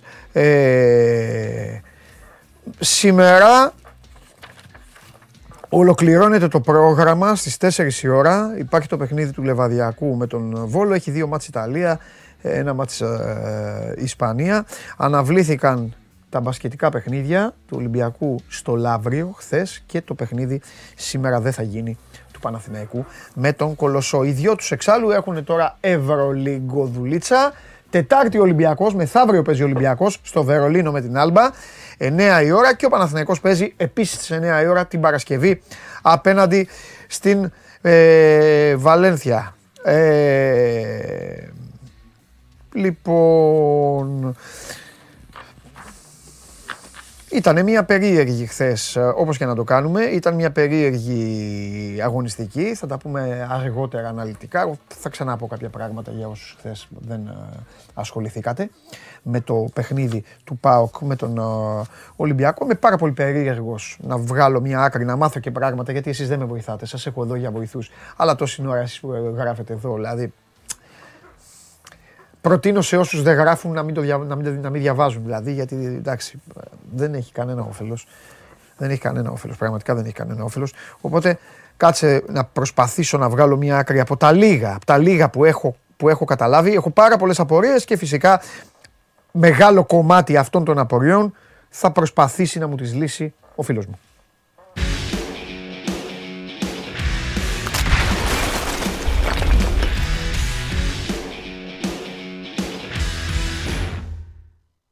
Έλα ρε Βαγγελάρα. Έλα, Παντελή. Τι έγινε ρε Βαγγελάρα μου, τι έγινε ρε Βαγγελάρα μου. Μία μέρα σε άφησα, μία μέρα έφυγα και έχει γίνει. Δεν καταλάβαινα μάλλον. τίποτα. Εν τω μεταξύ, αν, άκουγα άναρθρες κραυγές εκεί του Τζιομπάνογλου, του σκηνοθέτη, εκεί, δεν, δεν παίζει. Στην αρχή μου λέγανε δεν παίζει. Έτσι λέγανε, δεν παίζει. Λέω τι δεν παίζει, ρε, χάλασε το. Εγώ νόμιζα ότι χάλασε κανένα μηχάνημα. Έχω πάει. Άκου να σου πω να γελάσετε, να γελάσετε. Κάτσε λίγο μπας και γελάσουν και αυτοί γιατί δεν, δεν- χαρά δεν ε, έχουν από τη, απ' τη μύρλα εδώ που γράφουν όλοι, ανάλογα τι θέλει ο καθένας. Έχω πάει πιο πέρα εκεί και κάνω, κάνω αλματάκια, κάνω skipping μόνος μου. Βαγγέλη, δεν υπάρχει αυτό το κρύο. Ναι, Πέμπτη, Βαγγέλη, λοιπόν. θα σου έρθω με βερμούδα και κοντομάνικο. Να, να, μπροστά σα... Δεν υπάρχει αυτό το κρύο, δεν υπάρχει. Και εκεί λοιπόν που κάνω έτσι, Ναι. τους βλέπω και τους δύο και αρχίζουν και φωνάζουν. Μου κάνουν νοήμα, κάνουν Δεν παίζει, δεν παίζει, α! Και λέω πάει. Χάλασε, λέω, «πα- δεν βγαίνουμε, χάλασε το μηχάνημα. Κα- αλήθεια. ναι, ναι, ναι, ναι. ναι. Πάω Δεν θα κάνετε εκεί, μετάδοση, κατάλαβα. πρόσεξε, πάω εκεί, τι δεν παίζει ρε, λέω ποιος δεν παίζει; Μου κάνει ο Τζιωβάνογλου, η ΑΕΚ. Ποια ΑΕΚ ρε, δεν παίζει; Ε, και μετά εκεί, εκεί έμαθα μια, εκεί είπε, έμαθα στην αρχή τι έχει, γι- τι έχει γίνει. Λοιπόν, τώρα για πες μου, τι, βα, άντε βάλ, να τα βάλουμε σε μια σειρά. Έχω, παιδ, εγώ έχω παιδικές απορίες, δηλαδή δεν έχω καταλάβει, γιατί, ξέρεις, λίγο στα αυτιά μου διαβάζω ο καθένας όπως θέλει. Επί- πάμε με τη σειρά. Η ΑΕΚ, ε, η ΑΕΚ το γνώριζε. Πήγε εκεί, το, το ε, έμαθε. Γιατί εμείς εδώ τα λέμε όλα. Είχε πληροφορία η ΑΕΚ, ρε παιδί μου. Δηλαδή πήγαινε στο περιστέρι και ε, έχει θέμα το, τα δοκάρια, ή το πήραν εκεί χαμπάρι. η τερματοφύ- ο τερματοφύλακας μπήκε Θανασιάδης και λέει: Όχ. Γιατί εντάξει, υπάρχει αυτό. Τερματοφύλακες είναι το σπίτι τους, ρε παιδί μου. Μπορεί να είδε και να είπε πιο χαμηλό. Δεν, δεν μου κάνει εμένα εντύπωση αν το έχει κάνει ο τερματοφύλακας. Ξέρεις εσύ; Θα σου πω, ε, το αν είχε πληροφορία ή όχι είναι μια εικασία που διαρρέεται από την άλλη πλευρά. Έτσι. Α, από την άλλη α, δεν, α, δεν εντάξει, επιβεβαιώνεται τέτοιο πράγμα. Ναι. Δεν μπορώ και να το ξέρω. Ναι, ρε παιδί μου, εντάξει, κουβέντα Μπορώ κάνω. και να το ξέρω. Ναι. Αν υπήρχε ή δεν υπήρχε, το ξέρουν αυτοί που τη διοχέτευσαν και αυτοί που, την, ε, που έγιναν οι αποδέκτες. Οκ. Ε, Πώς έγινε τώρα; Ναι. Όταν βγήκαν ε, οι παίκτες στον αγωνιστικό χώρο, ο πρώτος που το συνειδητοποίησε, που το κατάλαβε, που το διαπίστωσε ήταν ο Άμραμπατ. Ποιος; Ο Άμραμπατ. Τι, α, Καραφλοβέλο. Ναι. Και τι. Ο Άμα. νέο, νέο, νέο συμβόλαιο και γι' αυτό. Λοιπόν, Ναι, ναι, ναι. Για- κοίταξε, κοίταξε να δεις τώρα. Ε, ο Άμραμπατ φώναξε το ΡΟΑ. Τον προπονητή τερματοφυλάκων. Ο Άμραμπατ. Ναι. Ε, ότι εδώ κάτι δεν πάει καλά, μου φαίνεται κοντό. Ε, ο Ρώα πήγε, σήκω- ύψωσε το χέρι του. Εντάξει, ο τερματοφύλακας το καταλαβαίνει. Ναι, μα γι' αυτό Πάρα είπε για πολύ τον καλά. Αθανασιάδη. Ναι. Όχι, ο Ρώα το διαπίστωσε, Ναι. το μετέφερε μετά στον Αλμέιδα και έγινε από εκεί και πέρα. Πήρε τη σειρά της αυτή η διαδικασία που οδηγήθηκε στην αναβολή. Δηλαδή Ναι. στη, μα- στη ματέωση, μάλλον, γιατί δεν έχουμε αναβολή εδώ. Ε, αυτό που η ΑΕΚ έκανε ήταν να, το, να ενημερώσει ε, το διαιτητή, να, για- ώστε να γίνει μέτρηση. Ε, Όταν ο διαιτητής β- ε, βγήκε για να μετρήσει και στις δύο αιστείες, όχι στη μία, και στις δύο, στη μία υπήρχε απόκληση Εκεί 7 λένε ότι η εκατοστά. μία ήταν κανονικό, το ένα τέρμα είναι κανονικό και το άλλο είχε θέμα, ε. Εντάξει, το, το τι λένε και το τι αναφέρεται στο φύλλο αγώνα. έχει Α, σημασία. όχι, όχι, πες εσύ τι για αυτό φύλλο αγώνα. Σου λέω είναι σκόρπιες οι. Ναι, ναι, ναι. Δεν το, έχω, δεν το έχω μπροστά μου, αλλά ξέρω ότι έχει αναφέρει και για τα δύο. Γιατί Α. πήγε μέτρησε και τα δύο και στα δύο βρέθηκε μια αρχική απόκλιση. Στο ένα βέβαια ήταν μικρή, δεν ήταν η μεγάλη. Οκ. Από την ΑΕΚ λένε, γιατί εγώ δεν ήμουν εκεί ούτε μεζούρα κρατάω, από την ΑΕΚ λένε ότι στο ένα τέρμα ήταν 7 εκατοστά και στο άλλο 5 ή 4, κάτι τέτοιο. 4 νομίζω. 4. Μάλιστα, μάλιστα. Λοιπόν, ε, σε αυτή την εστία που ήταν μικρότερη διαφορά δεν έγινε κάτι. Οκ. Στην άλλη έγιναν. Είδες τι έγινε. Ε, ε, ε, Καψίματα- Γραφείο τελετών όπως είπα. Ναι, Φτιάρια μεζούρες και τέτοια. Ναι. Α, από εκεί και πέρα, ακόμα και όταν έγινε αυτή η διαδικασία, όταν ξαναβγήκε ο Μανούχος μετά από το προβλεπόμενο που έπρεπε να περιμένει στα αποδυτήρια, νομίζω Ναι. ήταν περίπου. Ήταν πάνω από 30 λεπτά. Ναι. Τα 30 είναι το προβλεπόμενο. Βγήκε τέλος πάντων, ξαναμέτρησε. Η απόκληση υπήρχε, δεν ήταν η ίδια, γιατί ήταν σκαμμένο πλέον το έδαφος. Ξυπακούεται ότι δεν θα μπορούσε να είναι η ίδια. Ε, είχε, είχε πάρει βάθος εκεί που έσκαψαν, αλλά Μάλιστα. και πάλι υπήρχε διαφορά. Η κανονική διαφορά όμως, άμα θέλουμε να μετρήσουμε το γήπεδο όπως πρέπει να το μετράμε, παρέμενε στα 7 εκατοστά. Δηλαδή το ότι σκάψανε μέσα δεν σημαίνει ότι τα δοκάρια ψήλωσαν. Από το υπόλοιπο γήπεδο η διαφορά ήταν ίδια. Δηλαδή αυτός που θέλει να πάρει μια κεφαλιά ή να σουτάρει προς την αιστεία, θα το έκανε σε μια αιστεία κοντύτερη για 7 εκατοστά. Αυτό που έπρεπε να γίνει θα έπρεπε να βγουν τα δοκάρια και να ξαναμπούν στη σωστή θέση τους. Αυτό ήταν αδύνατο γιατί αυτά είναι τσιμεντωμένα από ό,τι λένε από τον Ατρόμητο. Άλλο αυτό τώρα. Το οποίο δημιουργεί και την ε, υποψία ότι δεν ήταν η ΑΕΚ η μοναδική ομάδα που έπαιζε υπό αυτές τις συνθήκες. Αν είναι πράγματι έτσι τσιμεντωμένα και δεν τα πήραξαν. Ε, όχι, παίξαν όλοι. Παίξαν όλοι. Ε, γι' αυτό φωνάζουν οι άλλοι τώρα. Υποθέτω. Όχι, υποθέτω. Δεν ξέρω γιατί φωνάει. Οι άλλοι ας το διαπίστωναν. Αν- Ναι, ρε αν παιδί έπαιξαν- μου, σου λέω γι' αυτό φωνάζουν όμως. Ναι. Εντάξει, εσύ τι να Εντάξει, κάνεις, εννοείται. Τι Όχι, να να, κάνεις. να, να φωνάξουν στον Ατρόμητο όμως. Γιατί εκείνος, αν έχει παρανομήσει κάποιος, αυτός είναι. Αν δηλαδή έπαιξαν κόντρα στον Ατρόμητο με αντικανονικές συνθήκες, γιατί Ναι. εδώ μιλάμε για αντικανονικότητα πλέον. Ναι, Ο ναι. Ατρόμητο ευθύνει. Τώρα γιατί δεν το πήραν χαμπάρι. τι να Ναι. σου πω. Πες μου δεν το κάτι κατάλαβα. τώρα. Ε, Αν είναι αυτό έτσι, παντελή, ξαναλέω, αν είναι αυτό εδώ, μιλάμε Ναι. με υποθέσεις Κα- τώρα. ναι, Δεν ναι, ξέρω ναι, ναι, ναι. γιατί δεν είναι.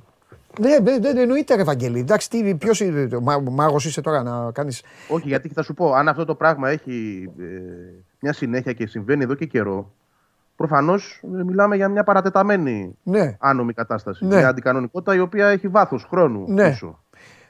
Ε, η, Α- η ΑΕΚ, εσύ από τις, α- μιλώντας μαζί τους, η ΑΕΚ ήθελε, ήθελε να παίξει. Ξέρεις, όταν πάνε δύο ομάδες και υπάρχει ένα πρόβλημα, ρε παιδί μου δημιουργείται και μια διάθεση. Το ξέρουμε όλοι αυτό. Ναι. Υπάρχει διάθεση. Άλλες ομάδες λένε, Έλα εντάξει, άντε να, βγω- να παίξουμε, να παίξουμε. Οι άλλοι λένε, Α, καλά, έλα, πάμε να φύγουμε.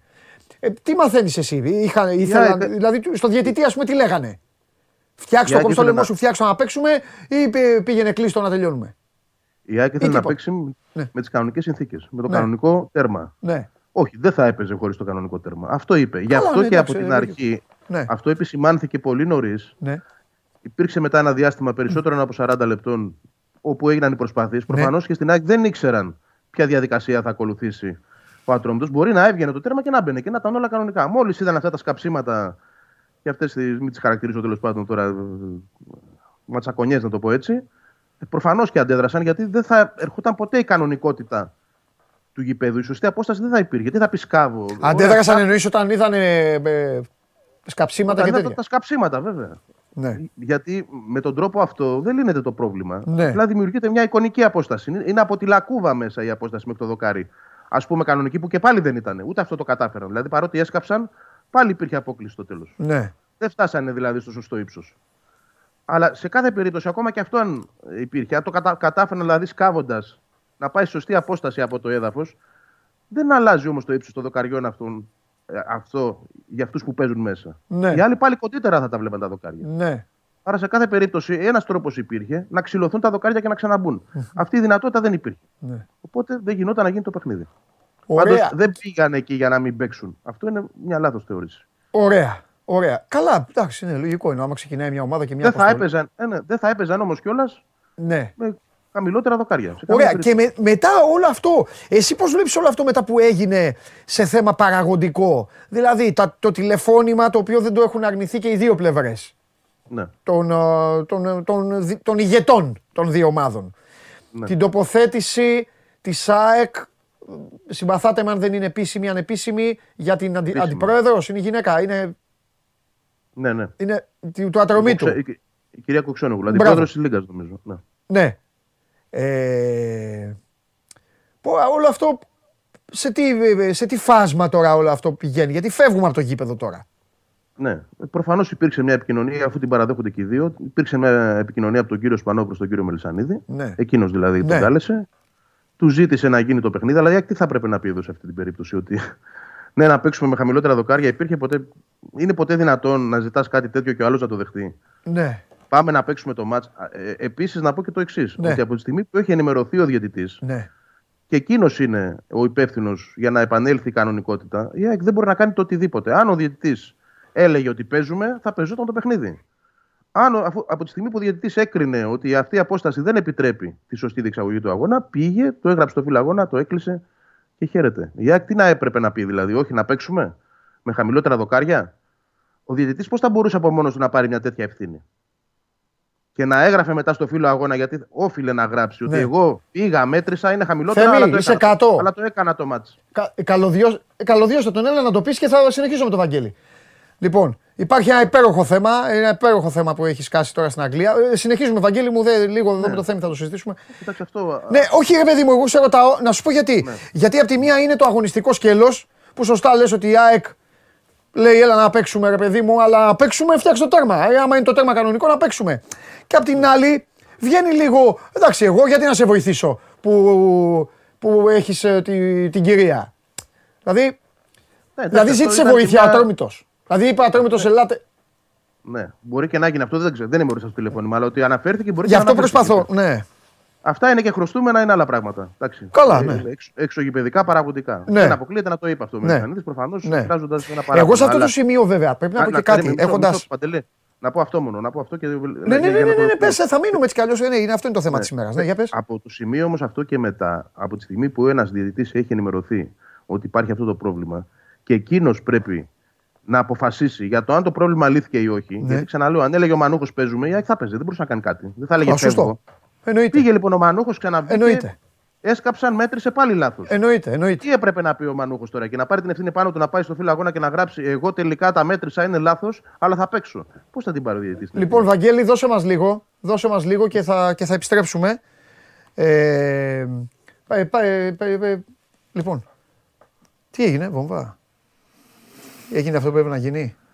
Τέλος πάντων, ας μην είμαι και Να τόσο, ας εξηγήσουμε- μην είμαι τόσο καυστικός. Να εξηγήσουμε στον κόσμο απλά και κατανοητά όσο μπορούμε, όπως μας αρέσει. Φοράμε και φούτερ σήμερα, είμαστε πολύ ωραίοι αθλητικοί. Και μοιάζουν. Σε έναν καναπέ θα πρέπει να ήμασταν, Αλήθεια είναι αυτό. να συζητάμε. Λοιπόν, Αλήθεια. τι έχει συμβεί πριν από λιγότερο από μισή ώρα; Ναι, ναι, ναι. Η Manchester City βρίσκεται υπό τον έλεγχο της Premier League εδώ και τέσσερα χρόνια. Ο κόσμος μπορεί να θυμάται ότι η City κάποια στιγμή τον ε, Φεβρουάριο του 20 τιμωρήθηκε με διετή αποκλεισμό από την UEFA. ναι. Από την UEFA, η UEFA έλεξε τα πράγματα και είπε έχετε κάνει αυτό, αυτό, αυτό, αυτό, αυτό, δύο χρόνια εκτός Ευρώπης. Και 30 εκατομμύρια ευρώ πρόστιμο προσέτα. Τον Ιούλιο της ίδιας χρονιάς, το 20, η City πήγε στο ΚΑΣ και το ΚΑΣ αποφάνθηκε ότι η ποινή δεν μπορεί να ισχύσει λόγω παραγραφής.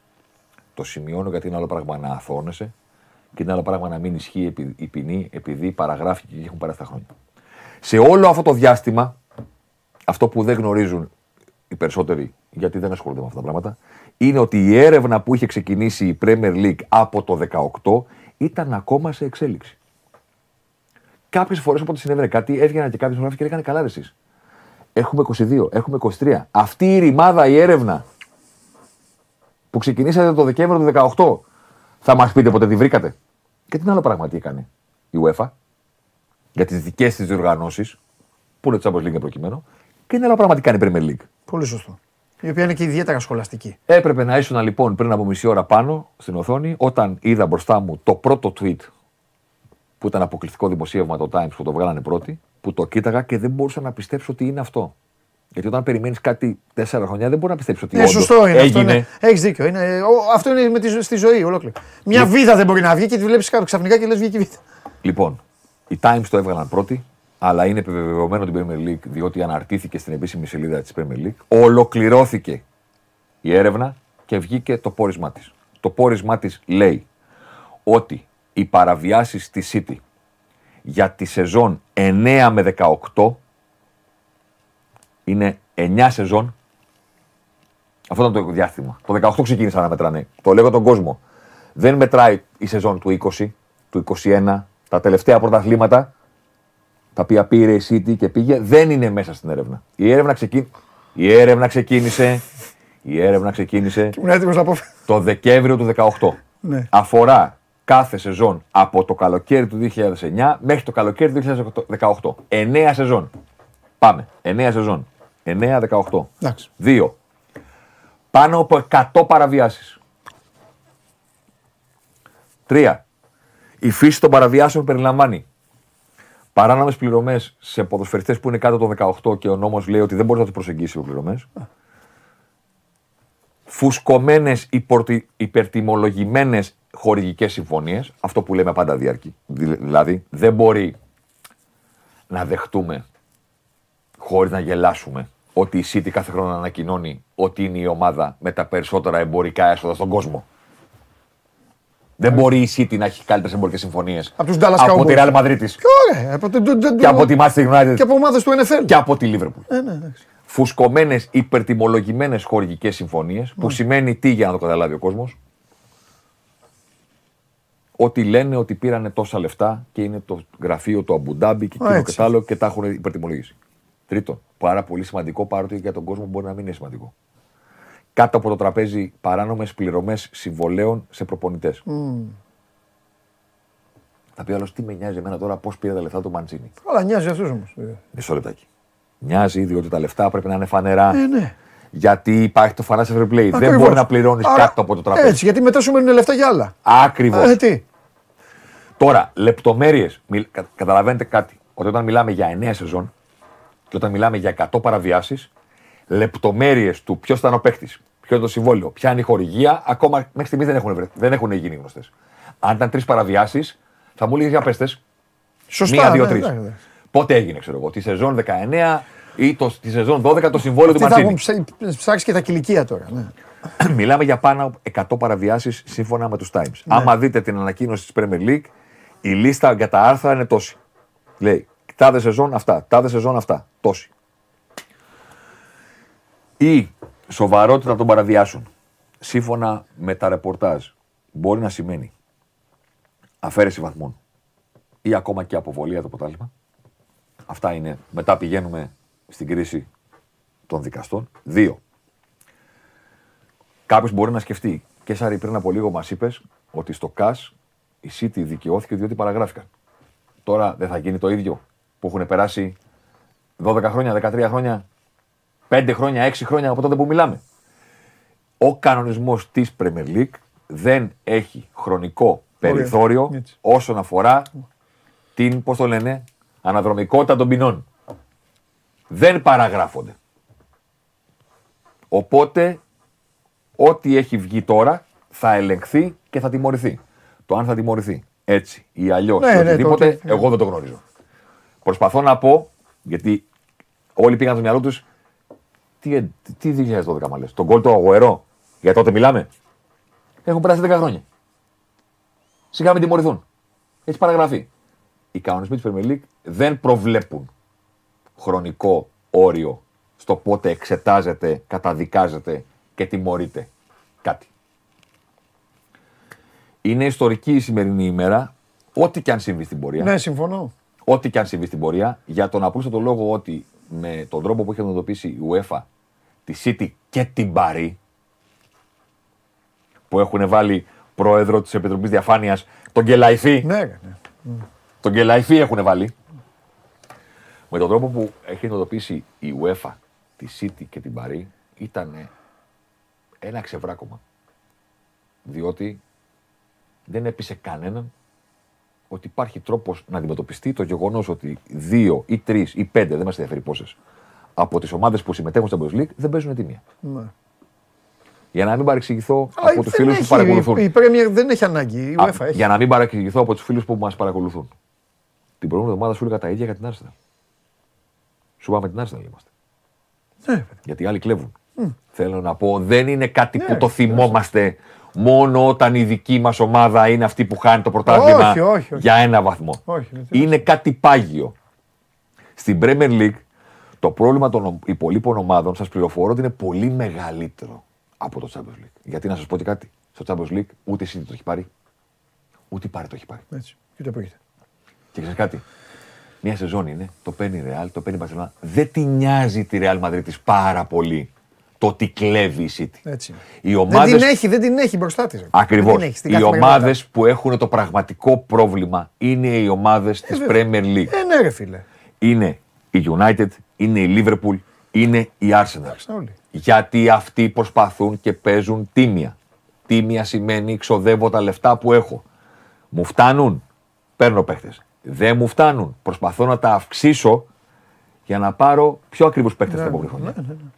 Δεν είναι cool να βλέπεις μια ομάδα να λέει δεν κάνω παραβιάζω, γιατί Αφού μόνο παίρνει, ρε φίλε, δεν έχει δει- πουλήσει και τίποτα. Τώρα πουλάει κιόλας. α, ναι, Τώρα έχει πουλήσει λίγο να κιόλας. έχει. Τα ως- τελευταία χρόνια έχει ε, Τα πουλήσει τελευταία, αλλά όταν το έκανε, λίγο μυαλό να έχει. Άμπρα. Κάποιος το καταλαβαίνει. Παίρνει, παίρνει, παίρνει, παίρνει. παίρνει και ή δεν- όταν σου λέει να σου πω αυτός ο Γκρίλης καλός είναι, Ε, μπράβο, ε, αυτό. να Έτσι τον ακριβώς πάρουμε έκανε. εμείς, Έτσι έγινε. θα δούμε τι θα τον κάνουμε. Αυτό, βάλω τον εκεί και δεν βλέπουμε. Αλλά μην πάει σε καμιά άλλη ομάδα τώρα και μας κάνει καμιά ζημιά. Ε, αυτό. Επίσης, ξαναλέω, δεν είναι τίμιο. Παρότι είναι νομότυπο. Προσέχουμε σωστά τις λέξεις μας. Να λες, δεν κλέβω. Αγοράζω παίκτες με τα λεφτά που έχω πάρει από τις χορηγίες διότι είμαι πιο... Ε, δεν μπορεί να πιστέψει κανένας ότι η City παίρνει 700 εκατομμύρια ευρώ από χορηγίες. Και αυτά τα λεφτά είναι κανονικά. Δεν γίνεται. Έτσι. Δεν γίνεται. Και θέλω να το πω, γιατί το λέω και στα podcast, το λέω και στα θέματα που έχω γράψει. Όταν η City πήρε τα πρωταθλήματα, με τον Αγουέρο απέναντι στη Λίβερπουλ, όταν πήγε ο Γκουαριόλα μετά, που το πρώτο το έχασε και το δεύτερο το πήρε με 100 βαθμούς κτλ. Προσωπικά, σε όλα τα κείμενα που έχω κάνει, σε όλα τα αφιέρωματα που έχω κάνει, εκθιάζω το τι κάνει η City στο χορτάρι. Εντάξει, άλλο αυτό. Λέω ότι όταν μιλάμε για ποδόσφαιρο, καλό θα είναι Πάμε πάει στη μεικτικού. να μιλάμε για ποδόσφαιρο. Ε, ναι, εντάξει, σωστό. Δεν πρέπει να ενοχλεί όμως κανέναν από τους, τον κόσμο που μας παρακολουθεί όταν μία φορά στο τόσο, όχι κάθε μέρα.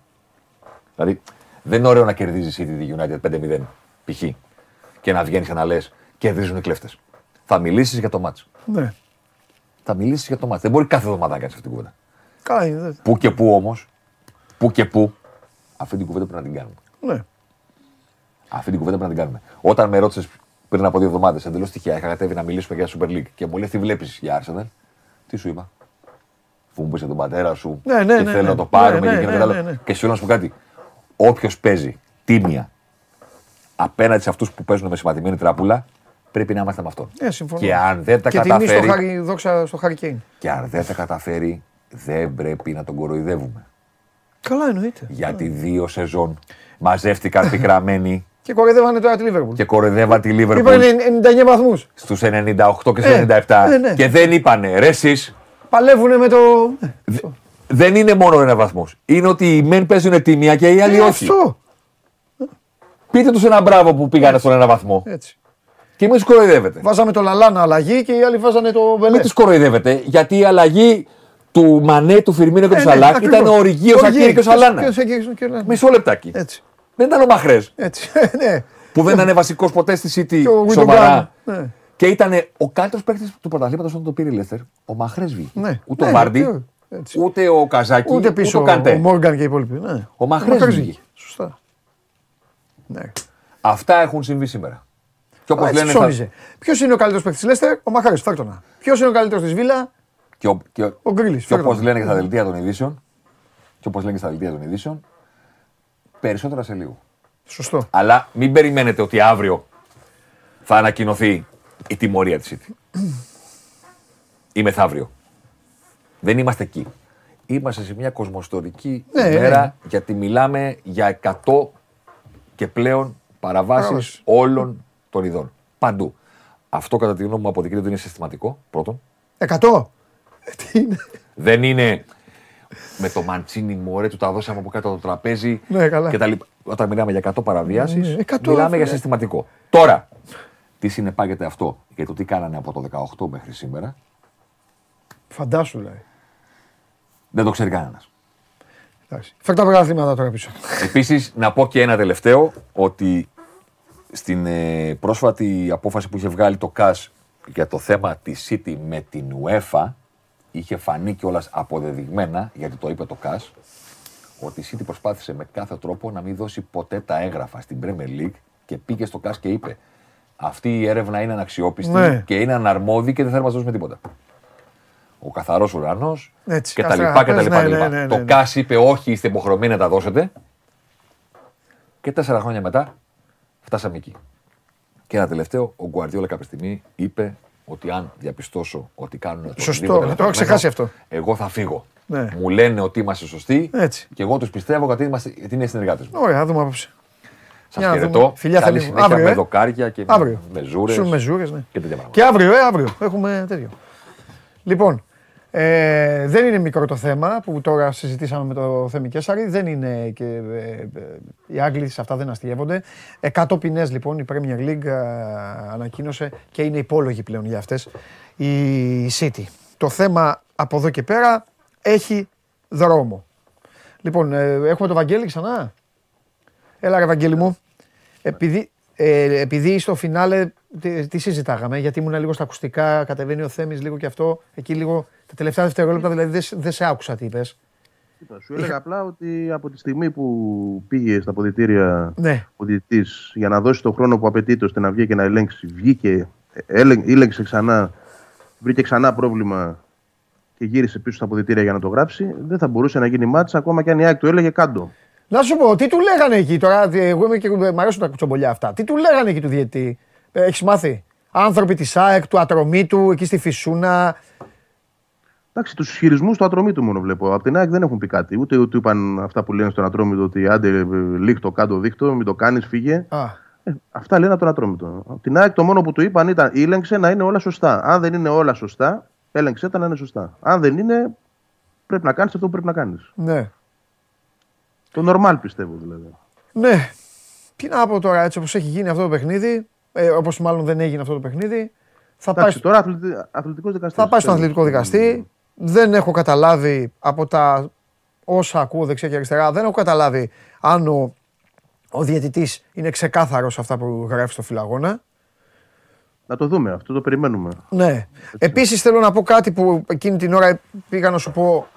Για να δούμε και τις αποστάσεις. Γιατί, αλλά σε κάθε περίπτωση, εγώ θα πω το εξής. Εγώ, ότι πριν πεις, πριν Μπορεί- πεις, πριν ναι, πεις για να ναι, το ναι, ναι. ξεχάσω και θα ξαναπάρεις φορά. Πες το. Ε, Πες το. θέλω να πω κάτι, παι- παιδιά, που όσοι, όσοι αθλείστε το καταλαβαίνετε και ειδικά λίγο το ποδόσφαιρο είναι και λίγο περίεργο άθλημα γιατί όπως λέω, το έλεγα παλιά σε φίλους μου που έπαιζα εγώ και αυτοί παίζαν ε, μπάσκετ σε ομάδες και βόλεϊ και τους έλεγα εντάξει με τα αθλήματα του καλοριφέρ ε, ε, ζήστε εσείς με τα αθλήματα του καλοριφέρ.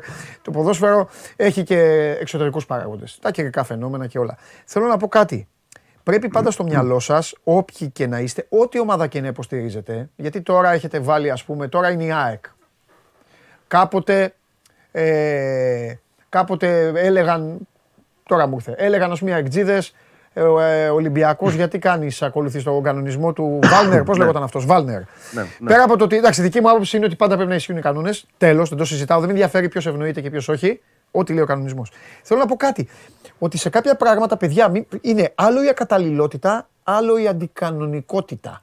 Και αυτό έχει να κάνει πάντα με τους κανόνες του αθλήματος. Ακατάλληλο είναι κάτι το οποίο κρίνεται. Έχει γίνει ένα γήπεδο πισίνα. Μπαίνει μέσα ο διαιτητής αναμέτρησης ε, Βαγγέλης Αρναούτογλου, χτυπάει την μπάλα. Πηγαίνει πιο πέρα, την ξαναχτυπάει την μπάλα. Την πηγαίνει εκεί, την ξαναχτυπάει την μπάλα. Και λέει, παιδιά, ο αγωνιστικός χώρος είναι ακατάλληλος. Έχει θυμώσει ο Δίας, ρίχνει κεραυνούς. Ραντεβού αύριο. Αύριο. Αν υπάρχει αντικανονικότητα, είναι. Πώς να σου πω τώρα. Είναι σαν τα δικαστήρια. Δηλαδή είναι σαν, σαν, σαν τη ζωή. Αυτό το Εξετάζεται λύνει ο ο, δόλος. Δικαστης Λοιπόν, οπότε τώρα είμαστε στη φάση της αντικανονικότητας. Θεωρείτε ότι δεν υπάρχει, δεν είναι τα μέτρα τα σωστά στα δοκάρια; Γι' αυτό σας λέω ότι έχει σημασία τι έχει γράψει ο διαιτητής και σωστά σας είπε ο Γουλής προηγουμένως. Πρέπει να δούμε με ποιο κανονισμό πλέον θα πάει ο δικαστής, τι θα φωνάξει και, τι, και πώς θα γίνει αυτή η εκδίκαση της υπόθεσης όταν γίνει. Αυτό ήθελα να πω λίγο για να, Σωστά. σε μια προσπάθεια λίγο να σας ηρεμήσω, όχι ότι καταλαβαίνετε για πολλά μεταξύ μας, εσείς τα, τα δικά σας τα λέτε, καλά κάνετε, απλά ήθελα να πω αυτό. Για λέγε Ευαγγέλη. Αυτό θα έλεγα και εγώ. Ότι Α, είναι δεν θέμα το της ξέρω. Ναι, κανονικότητας Και, και το επόμενο είναι ότι. Εντάξει, λένε από τον ατρόμητο, ο καθένας λέει τα δικά του εκατοστά. Σημασία έχει αυτό που είπες και εσύ, τι έχει γράψει ο διαιτή στο φυλαγόνα. Αλλά ό,τι και αν έχει γράψει, είτε τα εκατοστά είναι 7 και γίναν 4 ή 3 ή 2,5 στο τέλος, και πάλι αντικανονικότητα υπάρχει. Ναι. Δεν μπορείς να σκάβεις για να μειώσεις την απόσταση πρώτον. Και δεύτερον, ακόμα και αν το κάνεις, από Ναι. τη στιγμή που δεν έφτασε η απόσταση στο σωστό νούμερο, και πάλι υπάρχει αντικανονικότητα. Οπότε δεν έχει σημασία αν έχει γράψει ότι είναι 2,5 ή 7 ή 1,5. Σημασία έχει ότι πώς οδηγηθήκαμε σε αυτή την ιστορία. ναι. Και από εκεί και πέρα, πολύ σωστά το λες, ανάλογα με αυτά που έχεις συντάξει το φύλλο αγώνα, θα πιάσει την υπόθεση ο αθλητικός δικαστής, με ποιο άρθρο θα τους καλέσει και να δούμε την εξέλιξη. Δηλαδή, δεν μπορεί κανείς να αποκλείσει αυτή τη στιγμή ότι υπάρχει πιθανότητα διεξαγωγής του αγώνα. Θα το δούμε αυτό στην πορεία.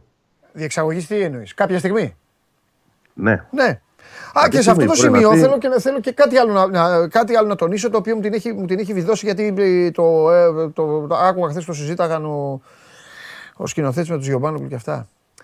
Προσέξτε να δείτε, νομίζω όμως το- τώρα το καταλαβαίνετε ό, όσοι είστε. Άκουγα και λίγο ατάκες του στυλ, εντάξει θα είναι ξεκούραστη, έχει, έχει πέμπτη ματς. Δεν υπάρχει αυτό να ξέρετε στον αθλητισμό. Δεν υπάρχει. Κα- κακό ίσως είναι. Δεν υπά... Α, Έτσι, μπράβο. Καμιά φορά, καμιά φορά είναι κακό. Καμιά φορά α, άλλο. Άλλο να δεχτώ ότι να, η ΑΕΚ ρε παιδί μου θα το πάρει το ματσάκι χωρίς να παίξει. Οκ. Μπορεί να γίνει αυτό. Να το πάρει το μάτς χωρίς να παίξει. Με 0-3. Λόγω κανονισμών, λόγω οτιδήποτε, λόγω απόφασης δικαστή. Και άλλο τώρα αυτά τα ξεκούραστα και αυτά. Δεν είναι. Τώρα θα έχει να παίξει ε, 10 μέρες. Δεν είναι αυτό για μια ο ρυθμός. Δεν είναι και για μια ομάδα. Αυτό ήθελα να το πω είναι καθαρά παικτικό σχόλιο, καθαρά αγωνιστικό. Όσοι έχουν καταναλώσει ενέργεια το καταλαβαίνουν. Και, και εγώ πιστεύω ότι είχε σχεδιάσει διαφορετικά πράγματα για αυτό το μάτς που Ναι. δεν έγινε τελικά με τον Αντρόμητο σε σχέση με αυτά που θα παρουσίαζε την Πέμπτη. Δηλαδή, νομίζω ότι το να μην ξεκινήσουν χθες, γιατί δεν είπαμε και τίποτα για την 11 αλλά δεν έχει σημασία. Τέλος πάντων, Ναι. τι να να μην πούμε. ξεκινήσουν. ο- Αφού ο δεν υπήρχε Κατσίνοβιτς δεκά. και ο Καλά θα Ηλιάσον. πούμε όμως, αγωνιστικά θα Ναι. πούμε. Ναι, ναι, ναι. Γι' αυτό, γι' αυτό το λέω, να το πάμε και λίγο εκεί. Ναι. Ε, το ότι δεν, δεν ήταν δηλαδή ο Κατσίνοβιτ με τον Ηλίασον, εγώ πιστεύω ότι θα ήταν την Πέμπτη. ναι. Τώρα που δεν έγινε το μάτς, δεν ξέρω τι- ποια τακτική θα, θα ακολουθήσει. Μπορεί να του αλλάξει το σχέδιο. Έτσι. ναι.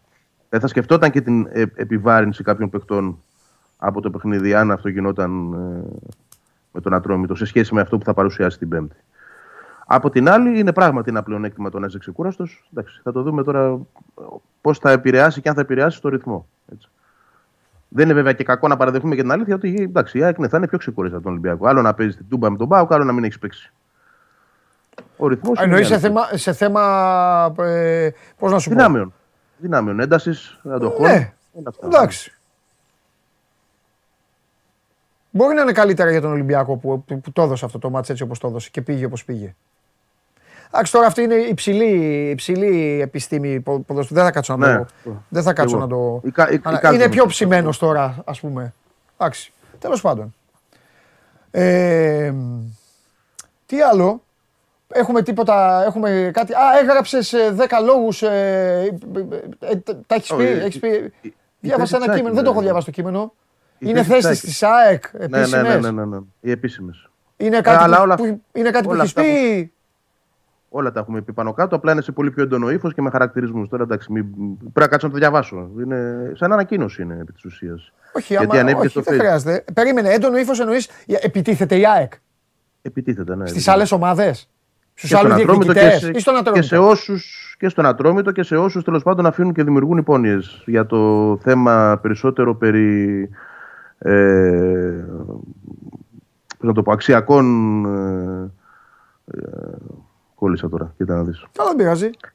Ακ- αξιακών κωδικών ε, και κανόνων για, τη, για την ΑΕΚ συγκεκριμένα. Ότι, για παράδειγμα, γιατί ας πούμε το 2020 επικαλεί το, ε, την κανονικότητα των αγώνων να γίνονται τα παιχνίδια στο γήπεδο όταν δεν έκανε ένσταση με τον ΠΑΟΚ. Δηλαδή, πολλοί πιάστηκαν από αυτό για να τους το γυρίσουν μπούμεραγκ αυτή τη στιγμή ότι γιατί τότε. Δεν, έκανε, δεν έκανε ένσταση σε ποιο παιχνίδι με τον Μπάουκ. Στο παιχνίδι, το playoff ήταν νομίζω. 16 Ιουλίου, αν θυμάμαι καλά. Ο παιχνίδι στο οποίο ο ΠΑΟΚ είχε αθεώρητα δελτία υγείας. Τι είχε. Α, Η ήταν ΑΕΚ- τότε με τα δελτία, ναι. Η ΑΕΚ μπορούσε να πάρει το δεν μάτι στα χαρτιά, δεν έκανε ένσταση. Εγώ, βέβαια, τότε, για να, να διαφοροποιηθώ και λίγο από αυτή την ιστορία, ναι. είχα γράψει ένα κείμενο τότε στο κόντρα, θυμάμαι, ότι το έβρισκα πάρα πολύ λάθος αυτό. Και γενικότερα όλο αυτό το Ε, πράγμα. συμφωνώ μαζί σου. Εγώ ε, η θέση μου το είπαν με ξεκάθαρος. Ε, θέλω όλες οι ομάδες να πηγαίνουν με τους με τους κανονισμούς. Εμένα εκείνη ήταν- αυτή ήταν η άποψή μου. Δεν πάνε- στην Ελλάδα, κοίταξε να δεις. Ο καθένας κατά το δοκούν. Τρώει την άλλη φορά, τώρα ε, στην τύχη. Τρώει την άλλη φορά το, την ταμιακή στο κεφάλι ο Ισπανός προπονητής. Λέγανε Αχ, γιατί έφυγε. Έφυγε, το έφυγε. Όπως όπως όλες οι ομάδες πρέπει να φεύγουν από το γήπεδο. Όταν χτυπάνε Όπως και ο, παίκτες Ρο- ο τους. Ρώτα, ο Ρώτα που έφαγε τον μπουκάλι στο, στο Βικελίδης δεν έφυγε. Ο οποίος- δηλαδή, Λάθος, λάθος, λάθος. θες- το είχα θέλω πει να τότε, πω με λάθος, αυτό, ναι. ναι. Όχι, πρέπει Και να θέλω να γίνονται όλα καταλήξω. όλα. Άμα θέλουν όλοι να φτιάξουν πράγματα και στην τελική ας αρχίσουν να γίνονται και ακρότητες. Πραγματικά, εγώ εδώ θα είμαι άμα ε, να με, να, να με κατηγορήσετε. Δηλαδή, τι να πω τώρα; Ε, ο- τι εννοώ ακρότητες; Προς Θεού, για να το ξεκαθαρίσω. Ακρότητες εννοώ ε, με την καλή έννοια των ομάδων. Παράδειγμα θα πω. Θα πάει την Πέμπτη ο Ολυμπιακός στην ΟΠΑ Παρένα. Αν πετάξουν στον τερματοφύλακά του το φακό στο πρόσωπο, ο Ολυμπιακός θα πρέπει να φύγει για μένα. Το ίδιο η ΑΕΚ στη λεωφόρο. Πρέπει οι ομάδες να τους τσούξει. Εγώ έτσι το βλέπω. Αλλά αυτό είναι παντελής ε, άποψη. Μπορεί να πούνε κάποιοι, ε, άσε μας ρε μεγάλε, ε, δε- έτσι δεν θα γίνει πρωτάθλημα. Να μην γίνει πρωτάθλημα. Να μην γίνει. Ναι, αν ισχύσει για Να όλους. μην μαζί γίνει σου. ρε παιδιά. Εγώ, Χθες ήμουν στην Τούμπα. Το δεν μασχαλάκι έχω του πετάγανε αντίρρηση. το τέτοιο, όπως το λένε. Σε κάθε γήπεδο. Λέγανε οι παουτζίδες, σωστά. Σωστά λέγανε οι παουτζίδες. Πήγαμε στη λεωφόρο και τον Κοτάρσκι τον σημάδευαν. Το βλέπαν όλοι. Και ήταν πάρα πολύ σωστό. Και χθες μπαίνει ο Πασχαλάκης μέσα και του ρίχνουνε. Δεν είναι αυτό το πράγμα. Δεν είναι, καταλάβατε. Και, τη- και δεν την είναι Πέμπτη τώρα, θα γίνει εντάξει. αυτό, μην- μην Όχι, έχεις όχι. καμιά- Εγώ είμαι υπέρ του οι ίδιες οι ομάδες, αλλά όχι όμως. Όχι όμως μόνο η πάρτη μας. Καταλαβέ. Δηλαδή οι ίδιες οι ομάδες να πρέπει να αντιδρούν. Πήγαινε ο Ολυμπιακό. Το λέω παιδιά γιατί το επόμενο μεγάλο παιχνίδι και είναι εκτός έδρας. Πήγαινε ο Ολυμπιακός στην ΟΠΑΠΑΡΕΝΑ, σε πειραξαν. Έφυγες. Έφυγες κατευθείαν. Αλλά μετά, 25 του μήνα, 25 του μήνα, να έχεις φροντίσει να τα έχεις κάνει όλα τόσο όμορφα, γιατί όταν θα έρθει ο Παναθηναϊκός, ε, θα φύγει κι αυτός. Έτσι γίνεται, ρε Ευαγγέλη, τι να κάνουμε; Δεν μπορεί να γίνει Εντάξει, αλλιώς. δεν, διαφο- δεν διαφωνώ. Έτσι Δεν είναι. Δεν ήταν ο Να σου Βάλμερ πω- αντικανονικός. Αντικανονικός. Καλά έκανε ο Ολυμπιακός και το έκανε. Εγώ δεν είμαι σε αυτά, είμαι πάρα πολύ. Δεν τα καταλαβαίνω εγώ αυτά τα. Δεν υπάρχει όμως στην Ελλάδα, ρε ε, Βαγγελάρα μου, αυτά τα fair play και τα έτσι και τα. Αυτό, εγώ εκεί θέλω να καταλήξω ότι να σου πω κάτι. Εμένα, εμένα δεν, δεν θα μου άρεσε. Να, δεν, δεν μου αρέσει αυτό που γίνεται. Κατά βάθος, δηλαδή, θα ήθελα και το παιχνίδι με το Βάλνερ να ήταν αλλιώς και η ΑΕΚ να. Καλά έκανε Μα τότε με δεν τον είναι Βα- χώρα αλλά- όμως να τα αλλά- υποστηρίζει αυτά, καταλαβαίνω. Μπράβο, αλλά με αυτούς, ε, με αυτούς απέναντι και με αυτούς τους κανόνες θα παίξεις. Δεν μπορείς να κάνεις το βλάκα όταν οι άλλοι κάνουν τα ίδια. Γι' αυτό δεν πρέπει κανένας να είναι βλάκας. Αυτή είναι, η- αυτή είναι η, η, η- η άποψή μου. Κανείς να μην είναι Ούτε βλάκας. να- Για να αισθάνονται ούτε όλοι να είσαι καλά το- και για να το βουλώσουν, να το βουλώσουν και οι άρρωστοι, γιατί έχουμε και τους άρρωστους. Για να το βουλώσουν και οι άρρωστοι, πρέπει οι ομάδες να βγουν μπροστά και να πούν εγώ τελείωσε. Πώς το είπε, ο Ολυμπιακός δεν το είπε. Ποιος το είπε τελευταίος που είπε, Αν γίνει κάτι έφυγα. Το είπε ο Ολυμπιακός για την ΑΕΚ, το είπε. Για- Ναι, ότι αν. Εντάξει, τώρα δεν ξέρω πώς υπόθηκε ακριβώς. Στην αρχή υπόθηκε ότι αν πέσει μια χαρτοπετσέτα στο πούλμα θα φύγουμε. Μετά υπόθηκε για πέτρα. Εντάξει. Δεν είχα το πετσέτα. Ναι, ναι, ναι, Ό,τι όχι, και να ναι. είναι, Ε, το, κα- το, καλά νόημα, είπαμε. το νόημα της Καλά ιστορίας είπαμε. είναι αυτό. Όποιο είναι. Όπως το- και η ΑΕΚ, ρε φίλε. Έχει να πάει στην Τούμπα η ΑΕΚ. Η ΑΕΚ να πάει στην Τούμπα. Άμα γίνει το παραμικρό, να φύγει. Δεν γίνεται. Και ο Πάοκ, όλοι, τα- όλοι να Παντε- φεύγουν. Και να σου πω κάτι, Παντελή μου, μιλάμε ξέρεις συνέχεια για ότι και αυτούς. το- Λες και είναι το και το φεύγω. σύμπαν όλο. Ο Πανετολικός παιδί μου. Να πάει Πανετολικός να τον πειράξουνε, θα σηκωθεί να φύγει. Μπορούμε να δούμε ένα κανονικό. Μπορούμε. Άμα δεν μπορούμε να δούμε, αλλά στο κλείσουμε το μαγαζί να ησυχάσουμε κιόλας. Έχουμε, θα έχουμε εμείς να λέμε εδώ. Δεν, με- δεν πειράζει. Λοιπόν, Εντάξει, τέλος το, φεύγω, πάντων. το, το φεύγω εξαρτάται και από το πώς φεύγεις και τι συνέπειες μπορεί να έχεις εσένα αυτό το να φύγεις. Δεν είναι και τόσο απλό. Εντάξει, Αυτό δε, θέλω να σου α, κοίταξε να δεις. Αλλά ναι, σε Άμα τέτοιες έχει δει- περιπτώσεις. άμα- τύπου άμα έχει δει Ρώτα το και σύμπαν, τύπου. Άμα έχει δει το σύμπαν, τι θα πεις; Γιατί έχουμε και αυτό. Πολύ ωραία πάσα μου κάνεις. Μπορεί να πάει λοιπόν ο. Ο Χάμες Ροντρίγκες να εκτελέσει ένα κόρνερ, να του πετάξουν ένα μπουκάλι, να πέσει κάτω. Και να, βγουν, να- και να βγεις εσύ, εσύ να πεις. Έλα μωρέ, τον σκότωσε. Δηλαδή τι πρέπει να τον σκοτώσει; Όχι, θα φύγει. Θα φύγει. Γιατί να φέρει το μπουκάλι; Το μπουκάλι είναι για να το πετάμε ή για να το πίνουμε; Για να το πίνουμε. Χρήση λοιπόν λανθασμένη μπουκάλεως. Έφυγες. Έτσι είναι. Εγώ γι' αυτό και τότε που ο Ρώτα έφεγε τον μπουκάλι στο Βικελίδης, βέβαια το σκορ ήταν 2-0 υπέρ τη ΑΕΚ και Έχει κανεί δεν σημασία. φανταζόταν τι θα γίνει. Δεν έχει σημασία. Α πήγαινε στα αποδητήρια. Δεν έχει σημασία Κοίταξε να να δεις. δεις. Στην τελική Είναι- κάτι άλλο. Στην τελική κάτι άλλο. Γιατί εδώ ζούμε με τα αρρωστάκια τη κερκίδα που τα βλέπουμε και δεν τα πιάνει και κανένας. Για κάτσε ρε φίλε. Ο Ρώτα δεν έχει μάνα και πατέρα. Δηλαδή τι, πρέπει να του βγάλουν το μάτι. Δηλαδή πρέπει να το σκοτώσουνε. Όχι, δεν το, Ε, τότε- δεν το συζητάμε. Τι είναι. Ο Αυτοί άλλος είναι έχει οι έρθει από κανόνες το για όλους εξωτερικό. και- Έχει έρθει από το εξωτερικό να βγάλει εδώ το ψωμί του. Θα πρέπει να, το, να, το, να τον σκοτώσουν. Έτσι. Επειδή ε, του ήρθε, επειδή πήγε ένας εκεί να κάνει το μαγκά. Όχι, όχι. Τέλος, έξω. Όλοι. Γι' αυτό και εγώ παντελή προσπερνάω όλα αυτά τα θέματα περί ηθικών αξιών και αξιακών κωδικών και ούτω καθεξής. Ε, σε, σε αυτό το πρωτάθλημα παίζουν όλοι. Οποιοδήποτε ήταν στη θέση της ΑΕΚ, χθες το ίδιο πράγμα θα κάνει, αν ήξερε ότι τα δοκάρια είναι πιο χαμηλά. Δηλαδή, τι θέλουμε να πούμε τώρα, θα έρθει ο Ολυμπιακός την Πέμπτη και αν δει ότι τα δοκάρια είναι πιο χαμηλά, θα πει: Εγώ παίζω.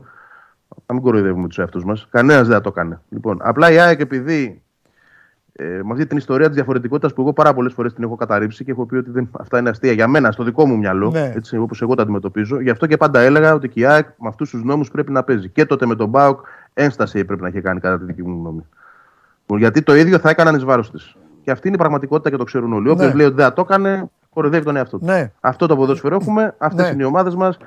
Έτσι είναι ο περιγυρός τους και όλοι θα έκαναν το ίδιο. Ναι. Τώρα από εκεί και Α, πέρα. να μπράβο, λέει τώρα ο που με ένας τον ρωτάει, άλλον. με ρωτάει ένας φίλος. Μπράβο, τέλεια πάσα. Πού να τα θυμάμαι όλα; Έφαγε ο Μπρινιόλι που, το, που κουφάθηκε, που πέσε κάτω. Την Αφήγε ο κροτίδα, ναι. Παναθηναϊκός. Ναι. Αφού εγώ πρώτος θα ήμουν εδώ, θα έλεγα μπράβο στον Παναθηναϊκό. Μπράβο, δεν κατάλαβα. Ο άλλος έχει έρθει από την Ιταλία, ρε. Να παίξει δύο χρόνια, να βγάλει μεροκάματο, να πάει να ζήσει στη χώρα του. Θα πρέπει ο άλλος εκεί πέρα, επειδή τον βάλαν στο πέταλο σε καινούριο γήπεδο, να πετάξει μέσα τη, τη γουρούνα, τη πέταξε ολόκληρο για να το. Ποιος ήταν ο σκοπός εκεί; Δηλαδή, γιατί το πέταξε; Θα φύγει ο Παναθηναϊκός. Ε, ο Παναθηναϊκός δεν έφυγε. Ε, Δεν δέχομαι εγώ, α, εμείς δεν φύγαμε, είμαστε μάγκες. Δεν είστε μάγκες. Ούτε- Έπρεπε ούτε να εγώ τα- φύγετε. ούτε εγώ πλέον Για μένα αυτά. μάγκας Να είναι σου αυτός πω που κάτι. φεύγει. Για μένα. Ναι. Μάγκας είναι αυτός που σέβεται το κύρος του, την ιστορία του και πάνω απ' όλα την υγεία των εργαζομένων του.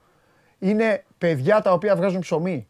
Δεν με ενδιαφέρει εμένα τα υπόλοιπα. Εγώ κοιτάω αυτό. Οι προπονητές και οι παίκτες βγάζουν ψωμί. Ο Αλμέιδα έχει έρθει από του διάολου τη μάνα, φίλε. Δεν μπορεί να πάει να κάτσει σε ένα μπάγκο και ο άλλος να του πετάξει κάτι και να το φάει στο κεφάλι. Και να ακούμε τον κάθε ηλίθιο να λέει Εντάξει, μωρέ, δεν σκοτώθηκε. Δεν... Τι δεν σκοτώθηκε, ρε; Αυτό έλειπε, δηλαδή δεν σκοτωνόταν κιόλας. Τι είναι αυτό; Τέλος πάντων. Ε, έχουμε τίποτα αγωνιστικό; Γιατί έχω να περιλάβω το δίδυμο μετά. Ε, όχι τώρα και χωρίς παιχνίδι τι να έχουμε. Γι' αυτό Εντάξει, σου είπα σωστά. ότι. Ναι. Άσε να τα δούμε από αύριο, να δούμε τι... πού το πάει ο προπονητής, να, να κάνουμε κουβεντούλα. για την Σωστά. Πέμπτη. Σωστά. Έγινε, ρε Βαγγελάρα μου, φιλιά. Καλή συνέχεια. Τα γεια. λέμε, τα λέμε. Λοιπόν, ε, έχουμε λοιπόν αυτό το θέμα τώρα με το παιχνίδι του Περιστερίου, παιδιά. Παιδιά μου καταλαβαίνω, να σας πω κάτι, το καταλαβαίνω ότι ε, όλο αυτό το οποίο λέω μπορεί πραγματικά να ακούγεται πάρα πολύ σκληρό. Το δέχομαι. Μπορεί κάποιοι τώρα να έχουν κάτσει εδώ να τρώνε το φαΐ και να έχουν μείνει έτσι. Το δέχομαι. Αλλά δεν υπάρχει. Δεν υπάρχει λύση. Δεν υπάρχει. Τώρα σας το λέω πάρα πολύ, πάρα πολύ ήρεμα και ψύχρεμα. Δεν υπάρχει λύση. Όταν αυξάνονται αυτά τα, αυτές οι πράσινες αηδίες, που το, το- τα λέιζερ, δεν είναι λέιζερ καν. Λέιζερ είχαν στα, στα παλιά κλαμπ ε, μέσα αυτοί που τους είχαν για υπαλλήλους εκεί και κάνανε έτσι ο ένας τον άλλον. Άμα γίνει κανένας καυγάς, τίποτα τα τσακωθούνε ή επειδή ήθελε τη σερβιτόρα ο άλλος ή τη λουλουδού. Θα τα θυμάστε αυτά, τα λέιζεράκια τα κόκκινα. Ε, τώρα αυτοί χτυπάνε με μπαζούκας, ρε.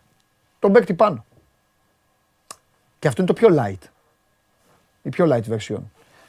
Να, να, πετά, να πετάς αντικείμενο, στο- ρε, πετάς αντικείμενο στον παίκτη. Δεν τον ήξερες και από χθες. βρίζουνε τώρα. Εντάξει, πες, πινελίκια είναι, γιατί θα μου πείτε κι εσείς, έλα μωρέ, σε ποιο γήπεδο δεν βρίζουνε, στο εξωτερικό οπουδήποτε. Εντάξει, άντε. Α, βρίσουνε, πες, εντάξει. Πάνε όλοι, έχουν τα αποθυμένα τους. Το σπίτι, οτιδήποτε. Πάνε, βρίζουνε το... Χαλαρώνουνε. Βρίζουνε το παιδάκι που παίζει μπάλα. Αλλά όχι αν κινδυνεύουνε. Εγώ είμαι με τις ομάδες που φεύγουν, στο λέω. Τι μου κινδυνεύσει, να μου κινδυνεύσει η ζωή. Τι λέτε, ρε. Αυτοί όλοι ρε, έχουν από, από, από, πώς είναι, 25, 50 γονείς. Έχουν οικογένεια από πίσω. Γιατί για να κάνει ένα στο κομμάτι του που δεν θα τον πιάσουν κιόλας και θα τον διώξουν οι πρόεδροι σας, θα τον διώξουνε. Πείτε μου, οι πρόεδροι σας θα τον διώξουν αυτόν. Εγώ α, να πω είσαι μεγάλο μεγάλος πρόεδρος. Δεν πάει να μην δίνεις λεφτά, δεν πάει να σε κυνηγάνε, να σε λένε τσιγκούνι, δεν κάνεις μεταγραφές, δεν κάνεις αυτό ή κάνεις το ένα το άλλο. Είσαι μεγάλος πρόεδρος. Έχουν, έχουν διώξει κανέναν. Υπάρχει ανακοίνωση. Υπάρχει ανακοίνωση. Συνελήφθη ο φίλαθλος της ομάδας μας, Τάδε Τρεχαγυρευόπουλος, γιατί έκανε αυτό. Ο Τάδε Τρεχαγυρευόπουλος δεν θα ξαναμπεί στο γήπεδο. Υπάρχει ανακοίνωση αυτή; Στείλτε μου. Υπάρχει. Υπάρχει. Πάμε. Κατέβασε το νέο app του Sport 24 και διάλεξε τι θα δεις. Με το My Sport 24 φτιάξε τη δική σου homepage επιλέγοντας ομάδες, αθλητές και διοργανώσεις. Ειδοποιήσεις για ό,τι συμβαίνει για την ομάδα σου. Match Center, Video Highlight, Live εκπομπές και στατιστικά για όλους τους αγώνες. Μόνο αθλητικά και στο κινητό σου με το νέο Sport 24 app. Κατέβασέ το. Λοιπόν, παιδιά, μόλις μου έφερε ο Ντενής Μάρκο αρχισυντάκτης όλο αυτό το πράγμα. Αυτό που βλέπετε, πράγμα, συγγνώμη κιόλας ακούγεται άσχημα, είναι ανακοίνωση του ατρωμίτου που μόλις βγήκε. Δεν θα καθίσω ε, ε, δεν θα καθίσω να διαβάσω τώρα όλο αυτό το πράγμα. Ε, όλο αυτό το κατεβατό μάλλον. Ξανά είπα πράγμα. Δεν είναι σωστό. Μπείτε στο Σπορ 24. Σε κάποια σημεία Τέλος πάντων λέει, λέει, ο, λέει ο Ατρόμητος στη θέση του, λέει μετά για την ένσταση της ΑΕΚ. Ε, σε κάποιο σημείο λέει είναι ψέμα το ότι η ΑΕΚ θα περίμενε όσο χρειαζόταν για να αποκατασταθεί το όποιο πρόβλημα υπήρχε με τη μία αιστεία. Οι καραβιές και οι πιέσεις προς το διετή Μανούχο με παρενέσεις του τύπου τελείωσε. Έγιναν μπροστά σε μάρτυρες και κάμερες και σε καμία περίπτωση δεν μπορούν να αμφισβητηθούν. Είναι αδιανόητο το 2023. Ε, να ματαιώνονται ποδοσφαιρικές αναμετρήσεις εν μέσω ακραίων ε, καιρικών συνθήκων που πλήττουν ακόμα όλη την Αττική, όταν ακριβώς λόγω αυτής της κατάστασης είναι πιθανό να έχει προκληθεί απόκληση 1,5 εκατοστού από την ε, ορισμένη απόσταση που πρέπει να έχει το δοκάρι. Ε, θα συμφωνήσουμε απόλυτα με την επίσημη τοποθέτηση ΠαΕΑ το 20, στην οποία αναφέρεται λέει ότι ακλόνητη και επιβεβαιωμένη διαχρονικά και με υψηλό τίμημα θέση της ομάδας μας ότι οι αγώνες κερδίζονται και χάνονται στα γήπεδα και όχι στα χαρτιά δεν πρόκειται ποτέ να μπει σε διαπραγμάτευση και δεν δύναται να αλλοιωθεί ακόμη και μπροστά στην επίτευξη ενός τόσο σημαντικού στόχου. Λέει ο Ατρόμητος, αυτό, αυτό είχε πει τότε η ΑΕΚ. Ε, Λέει, ε, όπως αποδείχθηκε και από τη συνομιλία που είχε ο μεγαλομέτωχος της ομάδας μας Γιώργος Πανός με το διοικητικό ηγέτη της ΠΑΕΚ Δημήτρη Μελισανίδη, όλα αυτά άλλαξαν για την ΑΕΚ επειδή, όπως φαίνεται, η διεκδίκηση του φετινού πρωταθλήματος αποτελεί ένα πραγματικό δέλεαρ και μια πολύ μεγάλη πρόκληση. Δεν πρόκειται να συνεχίσει η ΠΑΕΚ Ατρόμητος στον χαρτοπόλεμο. Ε, αυτά μεταξύ άλλων, μπείτε στο 24 να διαβάσετε όλη την α, ανακοίνωση. Ε,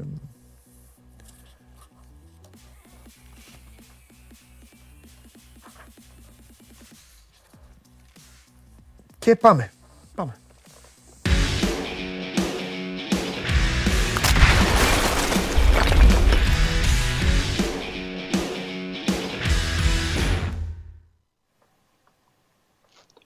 Χαίρετε. Λοιπόν, το έγραψε ένας άνθρωπος εδώ και πραγματικά έχει μια φάση, λίγο ξεχωριστή φάση. Φαντάζεστε να ήταν ξένος ο διαιτητής. τι θα γινόταν; Τι θα γινόταν, τι θα έλεγε αυτός; Τι να γίνει; Πρώτα απ' όλα για να τελειώσουμε με αυτό το κομμάτι, επειδή το πήραμε τώρα λόγω του Βαγγέλη και επειδή διάβασα και τον Ατρόμητο και επειδή ρώτησα και τον Κώστα, είμαι υποχρεωμένος να ρωτήσω και εσάς τους δύο από τη στιγμή που υπάρχει ενδιαφέρον, γιατί όλες αυτές οι ομάδες είναι μια μεγάλη παρέα. Αν και η δική σας η παρέα, μάλλον κατάλαβα χθες ότι προτιμά να είναι δυο τους αγκαζέ και να πηγαίνουν μόνοι τους. Δεν θέλουν να ανέβουν πιο πάνω. Ή δεν θέλουν, δεν μπορούν. Θα τα δούμε αυτά.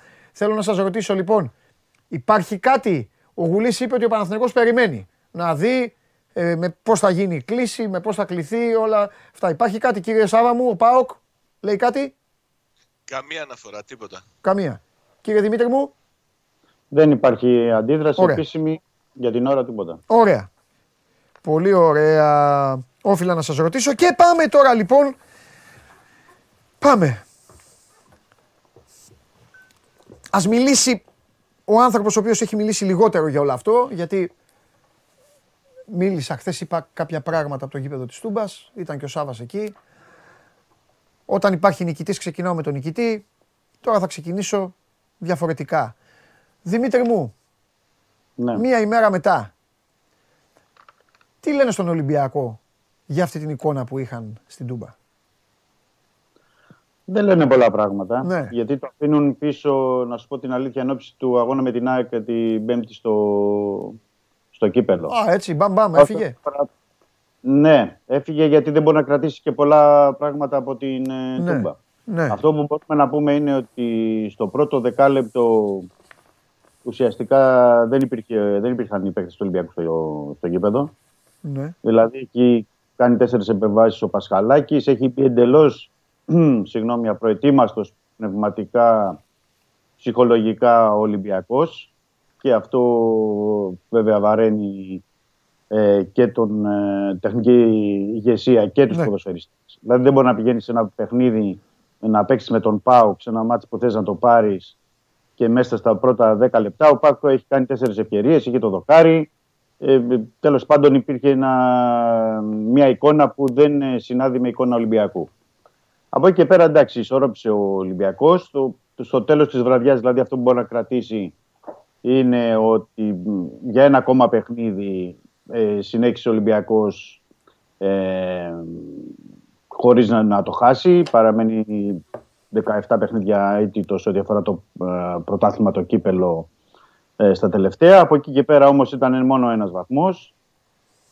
Και η εικόνα που μπορούμε να κρατήσουμε δηλαδή από τον Ολυμπιακό είναι αυτή του Πασχαλάκη, Ναι, ήταν και ο MVP, και του Χάμες που είχε κάποιες εξάρσεις όπως είπε το σουτ στο δοκάρι. ναι. Κάνει Δύο κινήσεις ακόμα ο Χάμες. Αλλά οι υπόλοιποι μεσοεπιθετικά δεν. Ναι, εδώ τώρα έλα λίγο να, να, να κάνουμε μια ωραία κουβέντα. Ε, μ, ρε παιδάκι μου, δεν πήρε τίποτα από τον Μπιέλ. Δεν πήρε τίποτα από τον Μασούρα.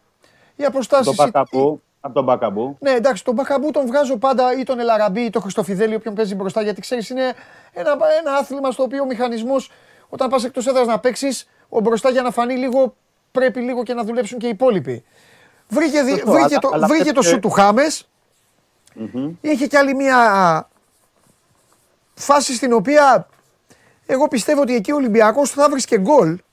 Είναι το δώρο του Ντάντας, του πάρα πολύ καλού Ντάντας χθες. Στο Μασούρα, αλλά ο Μασούρας για κάποιο λόγο εκεί κόλλησε και αντί να τη δώσει στο Έκανε Χάμες ήταν σε ανοιχτό πολύ κοντρόλ. Την έδωσε Ανοιχτό στο κοντρόλ Χουάνκ. κάνει. Ναι, ναι. Ναι. Ε, Επίσης, είπα κάτι άλλο. Ότι εντάξει, ε, στο δίδυμο Ντόις Παπασταθόπουλος και στα στόπερ του έχουμε αλλάξει τα φώτα του Ολυμπιακού. Δικαίως. Mm. Χθες όμως, πραγματικά υπερέβαλαν. Έκαναν αξιόλογη προσπάθεια. Αυτοί, Εμφανι- αυτοί κρατάγαν και ο, Παστα, και ο Πασχαλάκης. Ναι, Ο εμφανίζονταν μπροστά τους άφθονες ασπρόμαυρε φανέλες. Ντόι- Ε, ναι. Τι ήθελε ρε παιδί μου, ρε, τι ήθελε να παίξει τελικά ο Ολυμπιακός; Γιατί, σε ρωτάω να μου πεις, Γιατί βγαίνουμε Πέμπτη, μιλάμε. Λες, ναι, θα δούμε, υπάρχει το ενδεχόμενο αυτό, υπάρχει και εκείνο. Παρασκευή, μιλάμε. Θα κάνει αυτό, θα κάνει ο άλλο Μίτσελ. Ε, δεν γίνεται να περνάμε και έτσι και στον Ντούκου και αυτό που είδαμε την Κυριακή και να λέμε τώρα, ε, εντάξει, μωρέ, τώρα έχει την ΑΕΚ. Ετοιμάστηκαν μία εβδομάδα για αυτό το μάτς. Μπαίνουν μέσα στο γήπεδο και δεν βλέπουμε τίποτα ρε Μιτσάρα μου. Ένα Χάμες που όσο αντέχει κι αυτός. Εντάξει, μην το αφήσουμε και Είναι- όλο να, είναι αυτά να τα πάει στα πράγματα. σκουπίδια.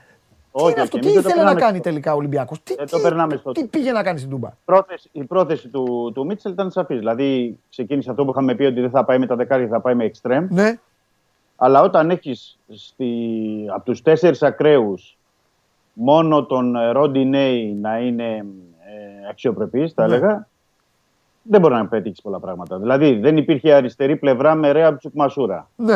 Έτσι, να είμαστε ξεκάθαροι. Και η δεξιά πλευρά με τον Μπιέλ που δεν πήγε καθόλου και να έχεις μόνο το Ροντινέι, ε, δεν μπορεί να περιμένεις πράγματα σε ντέρμπι. Ναι. Όταν θέλεις να παίξεις με εξτρέμ. Και επίσης να έρχεται από το πάγκο να γίνονται όλες τι αλλαγές μετά το 60 και ο Ολυμπιακός μετά το 60 ουσιαστικά να μην απειλεί τον ε, Πάου. Όχι, όχι, στο Και δεύτερο μεγάλη. ημίχρονο δεν θυμάμαι να μπήκαν περιοχή, να μπήκανε. Δεν θυμάμαι στα 20, δεν θυμάμαι καθόλου τίποτα. Δεν θυμάμαι. Αυτό λέω. Δηλαδή, αν εξαιρέσεις. Γιατί τα δημοσιογραφικά στην Τούμπα είναι και στο ύψος της μίας μεγάλης περιοχής και εκεί ήταν η περιοχή του Κοτάξκι. Ε, δεν θυμάμαι να τον είδα μπροστά μου τον Ολυμπιακό. Δηλαδή, όλο έτσι ήταν το κεφάλι μου. Μπροστά εκεί. Δεν ξέρω, δεν θυμάμαι. Σάβα, θυμάσαι; Αυτό λέω για μεγάλη φάση, Η λέω μετά το τελευταία φάση 60. του Ολυμπιακού ήταν το λάθος του Ντάντα στο 29. Ναι. Εντάξει, Δεν έχει. έπαιξε λίγο τουλάχιστον όμως. Εκεί γύρισε μπάλα, ρε παιδί μου, έκανε. Όχι, Εγώ από λέω το- δεν, Φάση, δεν λέω, πλησίασε φάση, καν. Φάση, φάση, φάση, να απειλήσει. Ναι. Από το 10 μέχρι το 60 ήταν ένας ισορροπημένος Ολυμπιακός. Ναι. Αλλά το πρώτο κομμάτι, μέσα στο πρώτο δεκάλεπτο και στο τελευταίο μισάωρο δεν, δεν ήταν Ναι. Ολυμπιακός. Και στο Δηλαδή τέλος και- έκανε μπαμ δηλαδή με τις κινήσεις του κιόλας ότι ε, έπαιζε για να μην χάσει. Ναι, ήταν και η εικόνα να σου πω ότι κάτι περι- πειράζει περισσότερο αυτό. Εννοώ εσωτερικά και έτσι όπως το έχουν εισπράξει, ότι ήταν ο Ολυμπιακός ότι ξέρεις, μάτς που δεν μπορεί να το κερδίσεις, να μην το χάσεις. Ναι. Δηλαδή πήγε σε μια λογική ότι Εκεί εντάξει, πήγε. δεν θα το πάρει, ναι, να πάρει το βαθμό και να, να φύγει. Εκεί πήγε. Εκεί πήγε. Ναι, αλλά ο Ολυμπιακός αυτή τη στιγμή πρέπει να συνειδητοποιήσουμε κάτι. Ότι δεν είναι πρώτος. Ναι. Δηλαδή, άλλες χρονιές που Μα πήγαινε άμα ως- έχεις δίκιο εδώ. Παιδιά, Ναι. άμα το έκανε αυτό το χθεσινό, αν το έκανε την Πέμπτη στην ΟΠΑΠΑΡΕΝΑ, δεν του λέγει κανείς τίποτα. Ναι. του λέει. Και δεν είναι. Θα δεν λέγει είναι μάτς πρώτος, κυπέλου, δεν είναι. Ε, αν μην χάσω, θα παίξω το καρισκάκι. Το θέμα είναι ότι κυνηγάει στη βαθμολογία ο Ολυμπιακός. Δηλαδή αυτό πρέπει Ε, να το σωστά. έχουμε ε, υπόψη μας. Και επίσης ότι ο Ολυμπιακός κάποια στιγμή πρέπει να. Γιατί σε όλα τα προηγούμενα χρόνια και κάθε περίοδο ο Ολυμπιακός κέρδιζε τα ντέρμπι. Δηλαδή έλεγε, είχε πέρυσι τρεις νίκες, τρεις ισοπαλίες. Τώρα έχει σε τέσσερα ντέρμπι με ΑΕΚ Παναθηναϊκό ΠΑΟΚ ε, τρεις ισοπαλίες και μία ήττα. Γιατί είναι τέσσερα, παραπάνω είναι; Ενώ ε, τα μάτς του πρωταθλήματος με τον ΠΑΟΚ. Α, την ΑΕΚ, εννοείς το- πάω κάκι την ΑΕΚ, Παναθηναϊκό; Ε, βέβαια. Α, εντάξει, ναι. Ναι, ναι. Νόμιζα ότι έχει πες και τον Άρη. δεν έχει κερδίσει. Πρέπει να, να, να μπει μπροστά, να βγουν Ναι. μπροστά και οι, οι Ναι. παίκτες και οι ποιοτικοί. Γιατί λέμε ότι εντάξει, όλη η ποιότητα από τη μέση και μπροστά και τα λοιπά. Αλλά ο Ολυμπιακός, να θυμίσω σε αυτά τα τέσσερα ντέρμπι, Ναι. έχει βάλει δύο γκολ. Ένα Μα με το χθες- Χάμες και ένα με τον Μπιέλ. Μα χθες, εγώ το έγραψα κιόλας, έγινε και ένα παράδοξο. Έπαιξε ο Ολυμπιακός που λέμε ότι από τη μέση και μπροστά είναι φωτιά και από τη μέση και πίσω είναι επικίνδυνος και έφερε 0-0. Βέβαια εξηγούνται και τα δύο. Από τη μέση και μπροστά δεν, ε, δεν μπορούσαν. Από τη μέση και πίσω ήταν ο τερματοφύλακας και ήταν και θέματα του ΠΑΟΚ. Θα τα πω με το φίλο μου. Ε, Τέλος πάντων, εντάξει. Έβαλε τα δύο αριστερά μπακ κάποια στιγμή. Έστειλε το γίγαντα τον Ε, Κανός, ο δεν είναι- οποίος από μακριά ε. θυμίζει Νίκο Τσιαντάκη, χαίτη, Καμπουρίτσα λίγο, Αδυνατούλης. Δεν κρίνεται το παιδί ακόμα. Έτσι, δεν. ε, Εντάξει, τι, μία προπόνηση είχε κάνει και Ναι. μία που είχε έρθει. Δηλαδή δεν... Φυσικά. Αλλά, εντάξει, δεν, δεν κατάλαβα, οκ, ο Ραμόν εξτρέμ στο τέλος. Ναι. Ε, γιατί ο Φορτούνης να είναι εκτός 20άδας σε ματς ναι. πρωταθλήματος. Αυτό γιατί έγινε, ήταν. ε, Ε, δεν υπήρχε κάποιο πρόβλημα. Δεν υπήρχε. ήταν ότι δεν χωρούσε, η εξήγηση ήταν ότι δεν χωρούσε στην. Ρε παιδί μου, όμως εγώ τώρα δεν αντέχω. Θα το ρωτήσω. Είναι τόσο καλύτερος αυτή τη στιγμή ο Βαλμπουενά; Το λέω γιατί ο Βαλμπουενά είναι και στο, σε τρεις μήνες σταματάει. Λέμε τώρα, έτσι δεν, είναι- δεν, δεν έχει, έχετε πει. Όχι, εγώ δεν, εγώ δεν διαφωνώ που να ήταν ο Βαλμπονά, αλλά λέω. α- Α. Ε, καλά, κάποια στιγμή πρέπει να είναι και αμυντική, δεν γίνεται να είναι όλοι επιθετικοί μέσα. Ναι, ναι. Απλά λέω όμως για να τον χρησιμοποιήσεις το Ραμόν Extreme ή να μην χρησιμοποιήσεις ούτε λεπτό το Μποτούτσι που είχε πάρει, λέω, για φερ' ειπείν στην ε, αποστολή. Σωστό και αυτό. Ε, δεν δεν θα ήταν ε, δηλαδή ε, παράλογο να είναι ο Φορτούνης στον πάγκο. Ναι. Λέω, μπορεί να το χρειαστείς. Ναι. Θες ένα παιχνίδι να το κερδίσεις. Θες ένα παιχνίδι να, σου, να μπει κάποιος παίκτης να σου αλλάξει τη ροή. ναι. Να σου δώσει κάτι διαφορετικό. Ε, το εκτός εικοσάδας ήταν κάπως. Δηλαδή, οκ. ναι. Ε, ε, Τέλος πάντων, η ουσία είναι ότι ο Ολυμπιακός πρέπει να αλλάξει πολλά. Ο Μίτσελ πρέπει να αλλάξει πολλά ναι. και να διορθώσει πολλά. Αν μπορεί και να διορθώσει πολλά και αν μπορεί και να δουλέψει και στο ε, πνευματικό κομμάτι και στην προετοιμασία του Ολυμπιακού. Γιατί πολλές φορές ο Ολυμπιακός μπαίνει με αυτόν τον τρόπο, άσχετα αν οι αντίπαλοι δεν του είχαν κάνει δημιουργήσει τόσο πολλές ε, ευκαιρίες. Αλλά το θέμα είναι ότι ο Ολυμπιακός δεν πρέπει να μπαίνει για να κυνηγάει. Ο Ολυμπιακός πρέπει να μπαίνει και να ε, κυριαρχεί και να επιβάλλει το παιχνίδι του. Ναι. Που αυτό σε καμία περίπτωση δεν το είδαμε στην, ε, στην Τούμπα. ναι. Και αυτό είναι ένα ζητούμενο που πρέπει να απασχολήσει και να προβληματίσει το Μίτσελ και τους ποδοσφαιριστές. Και μιλάμε για ποδοσφαιριστές και για ένα ρόστερ του Ολυμπιακού, που για να μην κρυβόμαστε, για να λέμε τα πράγματα από το όνομά τους, είναι τετραπλάσια των ανταγωνιστών του. Και σε συμβόλαια και σε αξία Σωστά. και σε, και σε οτιδήποτε. Δηλαδή, όταν πρέπει να μπαίνεις και να δίνεις μια εικόνα ότι ξέρεις, ναι, μπορώ να πάρω ένα ντέρμπι. Ναι, Μπορώ να κερδίσω και, και για να μην κρυβόμαστε, και επειδή τα λέμε όλα εδώ, ναι. υπάρχουν ακόμα 17-18 παιχνίδια για τον Ολυμπιακό μέχρι το τέλος. Πρωτάθλημα και εκεί Ε, ναι, αλλά όλο αυτό λες, Μίτσο, όχι ότι φταίεις εσύ. Όλο Όχι. αυτό λες κάθε φορά λες ακόμα 24 μάτσα, ακόμα 22, ακόμα τόσο και δεν αλλάζει κάτι. Δεν, Ε, όχι, δεν δηλαδή, ολοκληρώ- χθε ο Ολυμπιακός, ρε παιδί μου, δεν το έκανε σκεπτικό μου να τίποτα. ολοκληρώσω. Παντελή, να ολοκληρώσω το σκεπτικό μου. Ναι, Δημήτρη μου, ναι. Λέω ότι υπάρχει 17-18 παιχνίδια, ναι. Των οποίων τα 12-13 είναι αυτά που λέμε λεγόμενα ντέρμπι ή μεγάλα παιχνίδια. ναι. Ε, λοιπόν, πρέπει να κερδίσει ο Ολυμπιακός τέτοια παιχνίδια. Πώς θα κάνει, δεν μπορεί να πηγαίνεις με τον ένα βαθμό, ένα βαθμό ή ισοπαλίες ή κάτι. Ο Ολυμπιακός Ναι. κυνηγάει, επαναλαμβάνω στο Ναι. βαθμό. ναι. Και επίσης αυτό πρέπει να είναι και ένα καμπανάκι εν ώψη του αγώνα με την ΑΕΚ. Θα πρέπει να πάει να δείξει ένα διαφορετικό πρόσωπο. Ναι, και, και για να είμαι και επίσης ειλικρινής σε κάτι άλλο που μπορεί να ακουστεί και βάρη, θα το πω όμως. Αυτά που έκανε, γιατί έχουμε πει ότι είναι θέμα αριθμού, θέμα ανάσας, θέμα ταχύτητας, ταχυδύναμης και όλα τα σχετικά. Αυτά που έκανε ο Νάρεϊ στο Ρέαψουκ, που πρέπει να βλέπει φιάλτες, ε, αν ήταν ο Μαρσέλο, το πολύ πολύ να έκανε τα ίδια. Αλλά σίγουρα αν έπαιρνε την μπάλα ο Μαρτσέλο στα πόδια, μπορεί να είχαν δει και δύο-τρεις φάσεις Ολυμπιακοί περισσότερες. Είναι βαρύ αυτό που λέω. Γιατί ο Μαρτσέλο δεν παίζει γιατί θεωρεί ο Μίτσελ ότι είναι βαρύς. Ξεκάθαρα. Γι' αυτό δεν παίζει. Δεν νομίζω ότι του έχει, του έχει πάρει το φαΐ από το πιάτο. Αλλά Ε, και εγώ σου λέω να, ε, να βγάλουμε από ε, τη- ό,τι ήθελε από έκανε ο την- Νάρη. Ο Νάρη στο πρώτο 25 λεπτό, παιδιά στο γήπεδο, έκανε ό,τι ήθελε. Έμπαινε ανάμεσα από τις γραμμές, έκοβε, έκοβε κάθετα, του πέρναγαν τις μπάλες, έσπαγε τις μπάλες. Δηλαδή, ήταν το διάστημα στο οποίο ο Πάουκ δεν ήταν εγωιστής. Όπως είπε ο φίλος μου μετά, πολύ σωστά. Γιατί μετά τους πλάκωσε ο εγωισμός. Αυτοί μετά είδαν Δημήτρη, αυτοί είδαν ότι ο, ό,τι ώρα θέλουμε κάνουμε φάση στον Ολυμπιακό και τα έκαναν μαντάρα. Γιατί αν συνέχιζαν στο ίδιο τέμπο, υπερφόρτωση, σπάσιμο, δίπλα η μπάλα και αυτά, ε, ο Πάουκ κάποια στιγμή θα είχε βάλει γκολ. Τι πήγες να Εσύ πεις; είπες, Παντελή, είπες Παντελή για τον Μαρσέλο. Ναι, Εγώ θα έλεγα για τον Ραμόν. Θα πήγαινε χειρότερα ο Ραμόν. Δεν ξέρω. ναι. Ω αριστερό μπακ. Που είναι, είναι αριστερός μπακ, δηλαδή κανονικός. Λέμε για τα τρεξίματα του Μαρσέλο. Εγώ σου λέω γιατί επειδή ο Ραμόν έχει τρεξίματα. Ναι. Και έχει- Ναι, σωστά, σωστά, σωστά. Σωστά. Δεν μπορώ να το ξέρω. Αυτό είναι Σωστά. κάτι που το βλέπει ο Μίτσελ όλη την εβδομάδα στι προπονήσεις. Σωστά. Τώρα γιατί επιμένει τόσο πολύ. Πολύ σωστά. Εδώ, σε αυτό το σημείο λοιπόν, από σήμερα πρέπει να σου πω και το εξής. Είπα πριν ότι αυτά τα περικούραση και αυτά στο ποδόσφαιρο είναι σχετικά και στο μπάσκετ, σχετικά και άσχετα. Τους βλέπεις ότι παίζουν μέρα παραμέρα πολλές φορές και παίζουν μια χαρά στον αθλητισμό. Όμως, ο Ολυμπιακός, αν κάνει τέτοιο ξεκίνημα στην ΟΠΑ Παρένα, δεν θα είναι 0-0. Δεν θα είναι 0-0. Το ζήτημα, είπα, επαναλαμβάνω για τον Ολυμπιακό, Ναι. ότι ο Μίτσελ είδε ότι δεν λειτουργήσαν τα άκρα του με εξαίρεση το Ροντινέι. Ναι. Επαναλαμβάνω, οι, τρει- οι τρεις στους τέσσερις. Ναι. Αυτό πρέπει να το κοιτάξει. Τώρα δεν ξέρω με ποιου θα πάει ή με ποιου δεν θα πάει, είναι νωρίς ακόμα. Καλά, έχουμε, Και ναι, επίσης, έχουμε και συζητήσει. επίσης υπάρχει μια σημαντική παράμετρος Ναι. τους αγώνα, γιατί το έβαλες στο αγώνα ας πούμε, με, τη, με την ΑΕΚ. Είναι ότι ο Ολυμπιακός είχε ταξίδι στη Θεσσαλονίκη, ντέρμι με τον Μπάουκ Ναι. και η ΑΕΚ δεν είχε αγώνα. Ναι. Λοιπόν, οι, οι, οι, οι δυνάμεις και οι ανάσες είναι διαφορετικές των Εντάξει. παικτών της ΑΕΚ ενώπιση με, με των παικτών του Ολυμπιακού. Γιατί, για να μην κρυβόμαστε, ότι δεν μπορεί να γίνουν και δραματικές αλλαγές στο μάτς κυπέλου. Εννοώ από πλευράς Ολυμπιακού. Γιατί έτσι, δεν μπορεί να αλλάξει- γίνει; Εσύ Ε, είπες δεν μπορεί ότι να αλλάξει έχει τη μισθή τετραπλάσιο εντεκάδα. μπάτζετ το ρόστερ. Τόσους Ε, παίκτες ναι, αλλά έχει. δεν μπορεί να, ναι, δεν μπορεί Κάτσε, να αλλάξει περίμενε. η Δεν μπορεί να εντεκάδα. παίξει. Κάτσε. Δεν μπορεί να παίξει. Συγγνώμη. Δεν μπορεί να παίξει ο Ραμόν. Βασικός.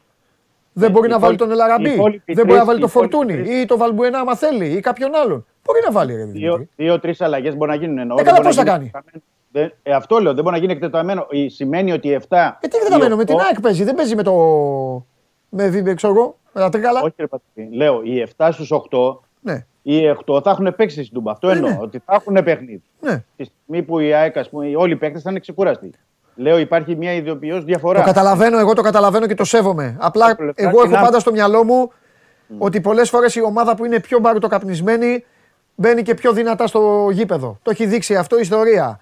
Και, Αυτό και η πρέπει ΑΕΚ να θα έχει το να παίξει δείξει 10 ο- μέρες, 11 πόσο πριν από αυτό το μάτι. Εντάξει, θα δούμε, θα Ναι. δούμε. Θα δούμε. Το θέμα είναι τι εικόνα θα παρουσιάσει ο Ολυμπιακός για εμένα. Αυτή Ε, είναι η εικόνα. τι, τι εικόνα θα παρουσιάσει ο Ολυμπιακός και πώς θα μπει στο Δεν θέλω παιχνίδι να το συζητήσουμε και αυτό. ποιες άλλες. Ο, δεν Ναι. θέλω γιατί βαρέθηκα. Τόσο απλά. Πλέον, Δημήτρη μου, θα περιμένω να το βλέπουμε για να συζητάμε. Δεν, δεν, Δηλαδή δεν έχει καμία αξία. Και σου υπόσχομαι ότι δεν θα σε ξαναρωτήσω τι βλέπεις, πώς βλέπεις να παίζει. Δεν έχει σημασία, Δημήτρη μου, γιατί ό,τι και να λες, ξεκαθαρίζω, δεν φταίει εσύ, ό,τι και να λες, άλλα βλέπουν οι άνθρωποι. Λέμε εδώ στους ανθρώπους και πάνε και βλέπουν άλλα. Λοιπόν, τι έγινε τώρα, με καθαρό μυαλό έχεις ξυπνήσει; Ναι. Έχει ξυπνήσει και ο φίλος μου με καθαρό μυαλό, αν και βλέπω το φίλο μου. Πότε, έχει, πότε, πότε είναι η προπόνηση, σήμερα ή αύριο, πότε είναι; Νομίζω σήμερα θα ξεκινήσει. Μια Πέμπτη έχει παιχνίδι. Βοήθειά τους, πες τους. Κοίταξε, νομίζω ότι αυτό που έκανε ο Λουτσέσκου χθες ήταν να χρησιμοποιήσει το παιχνίδι αυτό, το οποίο το αποτέλεσμα δεν ήταν αυτό που θα ήθελε. Ναι. Και ίσως και αυτό που θα μπορούσε να πάρει η ομάδα του για να χτυπήσει τα καμπανάκια για στους ποδοσφαιριστές του. Όσα Ναι. είπε, νομίζω ότι είναι η πρώτη φορά που είναι τόσο επικριτικός. Ναι. Έκανε λόγο για ποδοσφαιριστές, εγωιστές που προσπάθησαν να αντί να, να θέλουν να σκοράρει η ομάδα τους, να βελτιώσουν τα δικά τους στατιστικά για ένα παιχνίδι που θα πρέπει να τους γίνει μάθημα γιατί στην ουσία πέταξαν στα σκουπίδια οι ίδιοι τη μεγάλη προσπάθεια που κατέβαλαν και τόνισε ότι για να, αν πάρουν τα μαθήματά τους τότε θα μπορέσουν να γίνουν top ποδοσφαιριστές και ο Πάουκ να είναι μια top ομάδα. Ναι. Είναι η εικόνα η οποία είδε ο προπονητής αυτή που περιέγραψε μετά το, το παιχνίδι. Ότι ο- το σχέδιό του να φέρει ο Πάοκ την μπάλα στα 16 μέτρα της περιοχής του Ολυμπιακού απέδωσε. Το θέμα είναι ότι δεν υπήρχαν οι καλές τελικές επιλογές, οι τελικές πάσεις που θα μπορούσαν να οδηγήσουν τον Πάοκ στο, στο γκολ. Γιατί κατά τα άλλα ο Πάοκ μέσα σε ένα διάστημα λίγων εβδομάδων έχει δείξει ότι αυτή την περίοδο τουλάχιστον είναι καλύτερη ομάδα και από τον Παναθηναϊκό και από τον Ολυμπιακό. Ναι. Αυτό δεν μπορεί να το αμφισβητήσει κανείς γιατί και χθες ο Πάοκ απέναντι στον Ολυμπιακό ήταν Καλύτερος, βέβαια. κυριαρχικός. Βέβαια, βέβαια. Δεν του επέτρεψε να του δημιουργήσει επικίνδυνες καταστάσεις ενώ συζητούσαμε για το πόσο επικίνδυνος είναι μεσοεπιθετικά Ναι. ο Ολυμπιακός. Από την πλευρά του δημιούργησε πολλές ευκαιρίες, τις Ναι. οποίες πέταξε μόνος του στα σκουπίδια. Θα Ναι. πρέπει να το συνειδητοποιήσουν ότι θα πρέπει να είναι πιο αποφασιστική Ναι. και πιο αποτελεσματική. Όλο Μπορεί, αυτό, όλο αυτό μπορεί. λοιπόν χωρίζει την απόδοση της ομάδας σε δύο κομμάτια σήμερα που μπορούμε να μιλήσουμε και πιο ήρεμα. Το ένα κομμάτι είναι ότι έχει τον καλύτερο στόπερ του πρωταθλήματος και χθες, χθες έχει κάνει μια πάρα πολύ μεγάλη μαγιά, πολύ μεγάλη μαγιά. Έχει υποχρεώσει το Χουάνγκ και τον Εμβιλά σε ρόλο να τρέχουν, να μαζέψουν και να σώσουν καταστάσεις. Είναι ένας ήρεμος Ντάγκλα Αουγκούστο. Την πήρε την καρτούλα του εκεί κάποια στιγμή, αλλά για τον Ντάγκλα Αουγκούστο που όλοι ξέρουμε ήταν ε, ε, το, το, το καλύτερο παιδί του κόσμου. Και είχε και έναν Ντάντα ο οποίος έκανε τα 55 μέτρα ανάμεσα από τις δύο μεγάλες περιοχές τα έκανε ιδανικά. Εντάξει, έχει κάνει το λάθος του, το, το λάθος του αγώνα, το έχει κάνει, αλλά τι να κάνουμε, έτσι είναι η μπάλα. Λοιπόν, ε, Α πάσα Μασούρα στον Χάμες για να κάναμε άλλη κουβέντα. Λοιπόν, οπότε δεν πάντως συζητάμε αυτό. Έτσι λοιπόν ο Πάοκ, Σάβα μου, θωράκισε όλη του την ανασταλτική λειτουργία. Μπήκε πάρα πολύ δυνατά στο γήπεδο. Και όταν μπαίνεις πάρα πολύ δυνατά στο γήπεδο, υποχρεώνεις τον άλλον να αρχίζει να μαζεύεται προς το καβούκι του. Και γι' αυτό ο Λουτσέσκου εξοργίστηκε που χωρίς να υπάρχει λόγος μετά το 25, 30, 35 και με αποκορύφωμα μετά στο δεύτερο ημίχρονο, άρχισαν οι παίκτες του να πιστεύουν ότι μόνοι τους θα πάρουν το παιχνίδι. Επαναλαμβάνω, με- δεν ξεκίνησε έτσι. Αυτό που μας είπε στο τέλος μετά που τον είδαμε και μας λέει selfish team και όλα αυτά, δεν ήταν έτσι όμως στην αρχή. Δεν ήταν έτσι, αλλά και δεν είχαμε χρόνο να το πούμε. Ο Κακομύρης ο Νάρη, την έδινε την μπάλα συνέχεια. Μετά αρχίσαν όμως. Μετά ο Κωνσταντέλιας δεν την έδωσε, δεν την έδωσε δύο φορές και πήγε να φάει το σκούφο του. Μετά ο Ολιβέηρα έκανε δύο-τρία τέτοια που περίμενε ο Ράφα Σοάρες ή περίμενε ο Ζήφκοβιτς και πάλι δεν του Ο δώσανε την Ζίβκοβιτς. μπάλα. Δηλαδή η ομάδα χάλασε μόλις άρχισε Σάβα να πιστεύει ότι ότι φέτο. θα πάρει άνετα το παιχνίδι. Μπράβο. Φέτος θα κερδίσει το παιχνίδι. Εκεί χάλασε. Και εκεί, εκεί εμφανίστηκε ο Πασχαλάκης, ο οποίος έχει κάνει ματσάρα. Και Ο Πασχαλάκης νομίζω βοηθήθηκε πολύ από τις δύο επεμβάσεις τους στα πρώτα λεπτά. Πασχαλάκης, ο Στην Πασχαλάκης δεν ψυχολογία θέλει, δεν θέλει πολύ το τέρμα. Ο Πασχαλάκης βγάζει στα 15 δευτερόλεπτα την μπάλα που πάει χέρι, δοκάρι και κόρνερ. που το έδωσε Νάρε out και ο διαιτητής, του γιατί δεν- Ζήφκοβιτς μετά. Ναι, γιατί δεν καταλάβανε ότι τη βρήκε ο, ο Αλέξανδρος και μετά πιάνει το, πιάνει το τετατέτ. Πιάνει αυτό, πιάνει το, το σουτ. Του Ζήφκοβιτς, Ε, και εκεί, ναι. παίρνει, εκεί παίρνει τα πάνω του. Έχει μπει, δεν θα πω, τα έχω πει για τον Πασχαλάκη σε τι κατάσταση βρίσκεται ο άνθρωπος και πόσο αυτή τη στιγμή πόσο έχει κρατήσει τον, τον Ολυμπιακό. Και Δημήτρη, αν η βαθμολογία ακόμα είναι εκεί, πλέον σε μεγάλο βαθμό οφείλεται και στον Πασχαλάκη. Ξεκάθαρα. Εννοείται. Σε ό,τι αφορά τον Ολυμπιακό, ναι, γιατί του έχει δώσει βαθμούς. Και θεωρώ ότι είναι και στην καλύτερη κατάσταση που λέμε για τους Έλληνες goalkeeper και γενικά για την εθνική και το αξίζει με το παραπάνω ο Πασχαλάκης γιατί έχει ορθώσει ανάστημα σε πολλά παιχνίδια. Ναι. Γιατί ακόμα και σε παιχνίδια εννοώ τα δύο μάτς με τον Άρη ε, που έπαιξε ο Ολυμπιακός, στις δύο ή τρεις που χρειάστηκε, γιατί ο Ολυμπιακός πίεζε σε αυτά τα παιχνίδια, ήταν εκεί. Οπότε δεν ε, μπορούμε να, να πούμε οτιδήποτε. Και ειδικά για τον Πασχαλάκη, εγώ θα πω και για τον Ντόι, γιατί το παιδί Μαθαίνει φέτος, έχεις δίκιο, έχεις δίκιο. και μαθαίνει φέτος και είναι συνέχεια εκ των διακριθέντων του Ολυμπιακού. Δίκιο. έχει. Λέμε δικαίως και για τον Κωνσταντέλια, γιατί είναι 19 χρονών και ο Κωνσταντέλιας ξεχωρίζει. Θεωρώ ότι και αυτά τα. και ο Ντόι νομίζω ότι θα πρέπει Λοιπόν. να, να πέσουν και λίγο τα φώτα πάνω του. Ερώτηση για Χριστοφιδέλη. Εγώ το είπα χθες εκεί στο, στο σκηνοθέτη, το είπα και στο Σάβα. Δεν, δεν έκατσε να το πω στο. Λοιπόν, σε Χριστοφιδέλη ερώτηση. Εκεί στο 23-24 που τσιμπάει δύο φορές την μπάλα στον αέρα και την περνάει δύο, ε, από δύο από πάνω. Λέγε, Χριστοφιδέλη, λέγε τι σου θύμισε. Δεν, δεν κάνω σύγκριση. Δεν Άστο, γίνεται ρε σύγκριση, εννοείται δεν Όχι, γίνεται όχι, σύγκριση. όχι, όχι. Εννοείται, μα είναι αμαρτία και για το παιδί να γίνει σύγκριση. Εννοείται. Όχι, να, πείσου, να πω κάτι. Να πω κάτι Σου εγώ. είπα τι σου θύμισε. Όχι, δεν, δεν θα πω όνομα. Θα στείλουν οι Ολυμπιακοί οι άλλοι εδώ που βλέπουν. Εντάξει, στείλανε, Οι στείλανε, Ολυμπιακοί. εντάξει, στείλανε κάποιοι. Εντάξει. Στείλουν, ας στείλουν, ας στείλουν. Εγώ Σωστό, δεν- σωστό. Δίκαιο, σε καταλαβαίνω. Μα το ξαναλέω. Δεν Να είναι. πείσουν, το παιδί, να πείσουν το παιδί 19 χρονών να παίξει, Ναι. να κάνει αυτά που μπορεί και δείχνει ότι μπορεί να κάνει. Έλα, έλα, είναι, είναι φοβερός παίκτης. Άστο. Και να μην το ζαλίζουμε Πώς το εμεί ζαλίζουμε; όλοι. Ναι, φοβερό, σας θυμίζει πράγματα. Τον μάγκωσε ο Λουτσέσκου στο τέλος και του έλεγε εκεί. Καλά του όταν έγινε αλλαγή και καλά του έκανε. Καλά του έκανε. Καλά του Έτσι έκανε. πρέπει. Εννοείται Φυσικά. καλά του έκανε. Οι μεγάλοι Και από προπονητές την έτσι άλλη, από κάνουν. την Ο άλλη Λουτσέσκου πλευρά. τον έβγαλε, ο Λουτσέσκου θα τον αναδείξει, ο Λουτσέσκου θα του τα πει κιόλας.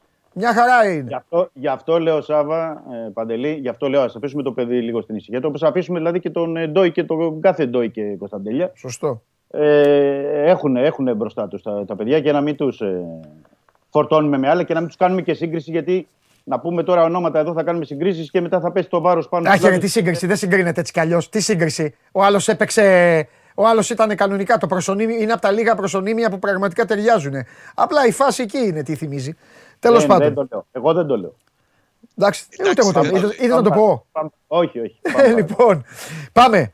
Ε, πάμε τώρα, παιδιά. Τώρα θα σας τη χαλάσω λίγο. Θα σας τη χαλάσω, θα στενοχωρήσω. Καταλαβαίνω ότι και δύο είστε δύο τύποι οι οποίοι βγάζετε αισιοδοξία. Ανάθεμα και που τη βρίσκετε. Αλλά εγώ ε, που, ε, δεν πειράζει, ας είναι και ένας κοινικός στην παρέα.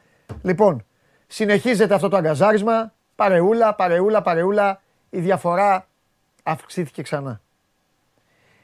Πού πιστεύετε ότι θα το πάνε, Σάβα, πες εσύ πρώτος. Πού, ε, δηλαδή τώρα, ο πρώτα Πάοκ απ' όλα θα θα το πω πάει. κάτι. Μετά το χθεσινό το είπα στην Game Night. Το χθεσινό κατόρθωμα και των δύο, του ενός που πήγε ουσιαστικά και έφτασε στο σημείο να παίζει άμυνα για να μην χάσει και του άλλου που θα μπορούσε να κερδίσει και δεν τα κατάφερε, τους φέρνει και τους δύο πρώτων ευθυνών τους σε κάτι. Εσύ κύριε Τζιομπάνογλου με την ΑΕΚ μόνο άσος και εσύ Χριστοφιδέλη με τον Παναθηναϊκό μόνο άσος. Δεν πιστεύω να διαφωνείτε σε αυτά. Δεν πιστεύω δηλαδή να έρθουν ισοπαλίες και να βγείτε να μου πείτε Ε, εντάξει, όμως ακόμα τώρα ένας βαθμός. Όχι, όχι, σε καμία περίπτωση. Ο Πάουκ θα πρέπει να γίνει κοινικός. Έχει Ναι. πολύ δύσκολο πρόγραμμα. Έχει να πάει τη Δευτέρα το. Καλά, την Πέμπτη έχει κύπελο ημιτελικό. Αλλά και επειδή μιλάμε για το πρωτάλμα, έχει να πάει τη Δευτέρα στην Τρίπολη. Ξέρεις τι είναι η Τρίπολη για τον Πάουκ. Έχει να, πάει, έχει να παίξει μετά τον Τέρ με την ΑΕΚ. Έχει να παίξει στα Γιάννενα με, με τον Μπάσου Ζωσιμάδες. Ο Πάουκ θα πρέπει να γίνει κοινικός και να αρχίσει να, να παίρνει ε, τρίποντα. Να συνεχίσει να παίρνει τρίποντα. Δεν μπορεί να έχει άλλες απώλειες αν θέλει να είναι μία από τις ομάδες που θα διεκδικήσουν μέχρι τέλους. Εγώ πιστεύω ότι μπορεί. Μπορεί να, να διεκδικήσει μέχρι τέλους με την εικόνα που μου δείχνει. Αλλά το θέμα είναι ότι θα πρέπει να γίνει κοινικός. Δεν υπάρχει περίπτωση μετά από το χθεσινό παιχνίδι που, που Ναι. είδα, ισχύει και για τους δύο, δεν υπάρχει περίπτωση να ξανακάνω τέτοια συζήτηση. Αλήθεια. Για μένα ισχύει για αυτές τις ομάδες το αμερικανικό show me the money. Δεν υπάρχει. Δεν υπάρχει, δε, δηλαδή δεν είναι να πει τίποτα. Δε. Ο Πάουκ δεν κέρδισε ένα τέτοιο παιχνίδι που θα μπορούσε να το κερδίσει. Ο Ολυμπιακός πάλι πήγε στην Τούμπα και ακόμα ο Κακομίρη ο Δημήτρης λέει εντάξει, λέει, δε, δε. Α, άλλα λέει. Και περίμενε. δεν είναι μόνο το χθεσινό για τον Μπάουκ. Έχει και άλλα παιχνίδια που θα μπορούσε να κερδίσει και δεν τα κέρδισε. Ναι, ρε, ρε, ρε Σάβα μου. Έχεις κάνει όμως τρία, τρία πράγματα αυτά στον Παναθηναϊκό. Ή έχεις πάρει τη λιβαδιά με το, με το άγχος σου, με την πίεσή σου. Και λες, κερδίζω τον Ολυμπιακό, μαζί τα λέγαμε. Κερδίζω τον Μα, Ολυμπιακό. κομβικό, συμφωνώ. Και λέω Ναι, σε κομβικό όλους, είναι. λέω σε όλους, ρε δεν πά να, ε, πώς το λένε, Κλέιν Χέισλερ να παίζεις, δεν πά να μετράτε τα δοκάρια, ε, δεν πά να φέρεις και το Χάμες ξανά εσύ. Εγώ εδώ, με τη νέα μου ομάδα, με την τρέλα του προπονητή μου, ε, Τούμπα και όλα αυτά. Το ίδιο και ο Και μπορεί Δημήτρης. να το πεις διπλό σε στην δύο Τούμπα, αγωνιστικές. διπλός στην Τούμπα και σου λέει Τώρα θα δείτε εδώ πώ θα σας χορέψω εγώ στο ταψί. Ε, δεν το κάναν και οι δύο χθες. Δεν πήγαν εκεί, φέραν ισοπαλία, Σου φύγαν ξαναλέω. αγκαλιασμένοι. Μπράβο κιόλας και, και όλα καλά. Μπορεί να το κάνει σε δύο αγωνιστικές με την ΑΕΚ στην Τούμπα. Αυτά είναι Εκεί δικά να σου. το Αυτά είναι δικά σου. Έχω βαρεθεί. Ε, Έχω βαρεθεί. Αυτά τα, τα αισιόδοξα τα δικά σου τα έχω βαρεθεί. Δημήτρη, για λέγε εσύ που είσαι λίγο πιο, πιο μαζεμένος. Ε, εγώ θα πηγαίνω και το λέω πάντα παιχνίδι με παιχνίδι για τον Ολυμπιακό επηρεάζουν όλα. Σώθηκε κι εσύ. Ναι, Ο- γιατί πρέπει να δούμε το παιχνίδι της Πέμπτης με την ΑΕΚ ναι. και μετά ε, εντάξει είναι το παιχνίδι με τον Πανετολικό ε, τη Δευτέρα. Αλλά Ναι. ο Ολυμπιακός πρέπει να πω εδώ κάτι παντελή. Να πεις, βέβαια. Ο Ολυμπιακός στη χειρότερη του σεζόν τα τελευταία χρόνια Ναι. ε, δεν νητήθηκε από τον ε, Παναθηναϊκό. Όχι μάλλον δεν νητήθηκε, πρέπει να το κερδίσει μες στη λεωφόρο. Σωστό. Ε, δεν νητήθηκε από την ΑΕΚ. Μισοπαλία 0-0. Αυτό το μάτι ήταν. στο- Θα κα- θυμίσω- Ολοκλήρωσε. Να και θα- ολοκληρώσω. θα- Ολοκλήρωσε και θα Να απαντήσω για όλα. Θα ολοκληρώσω. Βεβαίως θα ολοκληρώσεις. δεν Ε, αιτήθηκε τα θες από τον τώρα. Μου Πα- βγάζεις μπαλιά στα... Λέω, σε κοινό ναι, τέρμα. ναι, Άντε, λέω, ολοκλήρωσε. χειρότερη του, ο Ολυμπιακός στη χειρότερη του σεζόν. Δεν Ναι. ιτήθηκε από τον Πάουκ χθε στην Τούμπα και στο πρώτο παιχνίδι ιτήθηκε γιατί πρέπει, πρέπει να το ξεχνάμε σε ένα μάτσο που έπρεπε να το πάρει και είχε και αυτόν γκολ. Δημήτρη, Ε, για τον όχι, Ολυμπιακό ρε, εσύ, μιλάμε. Δημήτρη, Που όλα που αυτά έπρεπε τα να πάρει μάτσα το πρώτο καθάριζε μάτς τώρα και και στο έκανε πλάκα. Και, Καραϊσκάκη και που όλοι οι δεν άλλοι έδωσε το κλαίγανε. πέναλτι, Τι λες τώρα, απάντα ρε και Δημήτρη; 3-1, τι λες; Χθε λοιπόν, Το Δημήτρη, ο Ολυμπιακός ήταν για να το χάσει. πρώτο στο- πρώτο στο Στο παιχνίδι. Καραϊσκάκης με την ΑΕΚ στο πρώτο ημίχρονο Το πρώτο- σε Περιμένετε, κοίταζα και ήσουν ολοκλήρωσα. άσπρος, ήσουν έτσι. Ολοκλή- Κοίταγες το. Ε, Εγώ πώς δεν αυτό; ήμουν άσπρος. Στη λεωφόρο Εγώ έπρεπε να δεν έχει ήμουν κερδίσει. άσπρος. Αδικείται στη λεωφόρο. Κάνεις λάθος. Στη λεωφόρο Κάνεις αδικείται. λάθος, κάνεις Αλλά λάθος. τώρα είναι αυτός ο Ολυμπιακός. Έπρεπε Τώρα να- αυτός είναι αυτός ο Ολυμπιακός για τον κόσμο του. Γιατί- Τώρα τι- δεν- τι- τι- δεν τι λέμε τώρα. Αδικείται. Τώρα μιλάμε για τον αδικείται. Ολυμπιακό τώρα. Είναι αυτό, πρά- αυτό, αυτό, αυτό, το- το- το- η χθεσινή εικόνα είναι Ολυμπιακός. Μα- μα Ε, και ακούτε τι μου λες, λέω. τι επισήμανση είναι Μα αυτή που μου ακούτε κάνεις; τι λέω.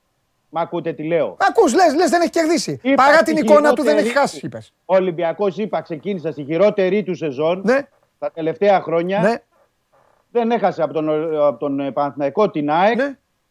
Έτσι, Ναι. ε, ούτε χθες την Τούμπα. Ναι. Και στο πρώτο παιχνίδι για μένα δεν θα μου αλλάξετε εσεί την άποψη. Ναι. Γιατί το πρώτο παιχνίδι να μπορούμε να το δούμε και με τις ευκαιρίες και με ό,τι έγινε, ο Ολυμπιακός θα μπορούσε να το έχει κερδίσει το παιχνίδι. Για ποιο μάτς; Το πρώτο. Με τον Μπάουκ. του Καραϊσκάκη. Γιατί ποιος σου είπε γι' αυτό και μας λες θα μας αλλάξει την άποψη; Πότε μιλήσαμε για αυτό το μάτσο. Εγώ Ο Σά- είπα, Δικά ο σου Σάββας λες. είπε, Ο Σάββας είπε. Εγώ Ο το είπα. Σάββας. Τότε τι λες, δεν θα μου αλλάξετε την άποψη; Μιλάς στο δεύτερο πληθυντικό. Επίσης, εσύ Σάβα τι είπες για αυτό το μάτσο. Λέω, ρε, παιδί Ακούστε μου, να και αν δείτε. έδινε το Εσείς πέναλτι κάνετε στον τα ρεπορτάζ. Ολιβέρα και Μιλάτε με γινόταν τι ομάδες σας 3-1, οι οποίες είναι ποιο θα μπορούσε ευτυχισμένες να που σας κερδίσει βάζουν ο να μιλάτε. Ολυμπιακός, Καλά τι λέτε. κάνετε. Εδώ πέρα όμως, εδώ πέρα δεν θα τρελα... Καλά, εμένα δεν μπορείτε να με τρελάνετε, δεν θα τρελάνετε και τον κόσμο. Λοιπόν, Δημήτρη, Ναι. Ωραία. αυτά που είπες, όπως τα είπες, όπως τα είπες, μόλις κλείσουμε, ξαναδέστα, σκέψου για ποια ομάδα τα είπες και ξαναμιλάμε. Εσύ πάλι για το Εγώ Καραϊσκάκι, είπα τι, στη τι, χειρότερη- τι είπες για το είπα στη Καραϊσκάκι. χειρότερη του σεζόν. Είπα όχι στη ότι, χειρότερη θα του έπρεπε, σεζόν. να- ότι, δεν μπορούσε, ότι θα έπρεπε να κερδίσει ο Ολυμπιακός εκείνο το παιχνίδι και είπα ότι αν έδινε το πέναλτι στον Ολιβέρα και γινόταν το 3-1 Ναι. θα βλέπαμε και διαφορετικό παιχνίδι και διαφορετικό σκορ. Ναι, αλλά μπορούσε να έχει Όχι κερδίσει ο ότι έπρεπε Ολυμπιακός να το εκείνο το χάσει ο παιχνίδι. ΠΑΟΚ. Μπορούσε και να έχει χάσει ο Πάουκ εκείνο το Ωραία, μάτσο. Βάλτε, βάλτε στο Μπορούσε βίντεο να το έχει πρώτο χάσει. μάτς, βάλτε το βίντεο και μετά... Μπορούσε να έχει θα- χάσει. Μπορούσε να έχει χάσει ο Ναι, Πάοκ Σάβα, εκείνο το μπορούσε να έχει παιχνίδι. χάσει ρε Μπορούσε Σάβα. Να το είμαστε έχει δίκαιοι. κάνει ρε. και Ρε, μεγαλύτερο εσείς τι έχετε σκορ, πάθει σου όλοι. λέω εγώ, δηλαδή. Μπορούσε να το Τι έχει χάσει ρε Σάβα αυτό το παιχνίδι. Εντάξει. Μπορούσε. Το Εντάξει, ο κέρδισε Πάοκ όμως. θα το Μαγκιά έχει του. Μπορούσε όμως να το έχει χάσει. Μπορούσε. Λοιπόν, φιλιά, έλα, Εγώ, φιλιά. είπα, εγώ επαναλαμβάνω, είπα Ναι. ότι στη χειρότερη του σεζόν Ναι. ο Ολυμπιακός δεν τα έχει κάνει. Τώρα τι θα δούμε στη συνέχεια, δεν μπορούμε να προδικάζουμε από τώρα. Γιατί η- πάνω στην κουβέντα που έγινε αυτή, οι μέσε άκρε λένε ότι ο Ολυμπιακός δεν μπορεί να πάρει Εντάξει, πρωτάθλημα. έγινε. Άντε, παιδιά, Κατάλαβα. φιλιά πολλά. Φιλιά πολλά. Καλή συνέχεια. Φιλιά Καλή πολλά, συνέχεια. φιλιά πολλά, φιλιά πολλά. Εντάξει. 0-0 ήρθε. Σκηνοθέτη. Εσύ φταίς για όλα αυτά. Αυτό που έχει δημιουργηθεί ότι όλοι, ότι όλες είναι, φοβε- ότι όλοι πρέπει να κερδίζουν όλα τα μάτς, αυτό, αυτό, πρέπει λίγο να εξεταστεί νομίζω. Λοιπόν, έλα βγάλτε το. Ναι. Α, εντάξει, εδώ που τα λέμε να σου πω και κάτι. Να σου πω και κάτι. Πέρα από την πλάκα τώρα που κάνεις. Αυτός είναι ο καθρέφτης. Αυτό είναι. Δείτε το και τα ξαναλέμε. Λοιπόν, ευχαριστώ πολύ για την παρέα που μου κάνατε. Εσείς εμένα ακούτε. Λοιπόν, ε, τα λέμε αύριο στις 12 η ώρα. Να περάσετε καλά. Και τώρα που έχει και κρύο, πηγαίνετε λίγο στον πατέρα σας, στη μάνα σας, μιλήστε τους λίγο. Πείτε τίποτα, πείτε τα νέα σας. Μιλήστε λίγο με τους γονείς σας. Κάποια στιγμή θα λέτε, μιλήστε λίγο. Εντάξει, και όλα τα υπόλοιπα τα λέμε, φιλιά, City, το θέμα της City. Πού είναι η City, η μεγάλη City, τι γίνεται. Φέρτε όλα τα πράγματα να τα πάρει η ομάδα. Άιντε, τώρα που σε αρνόμαστε. Άντε τα λέμε, φιλιά.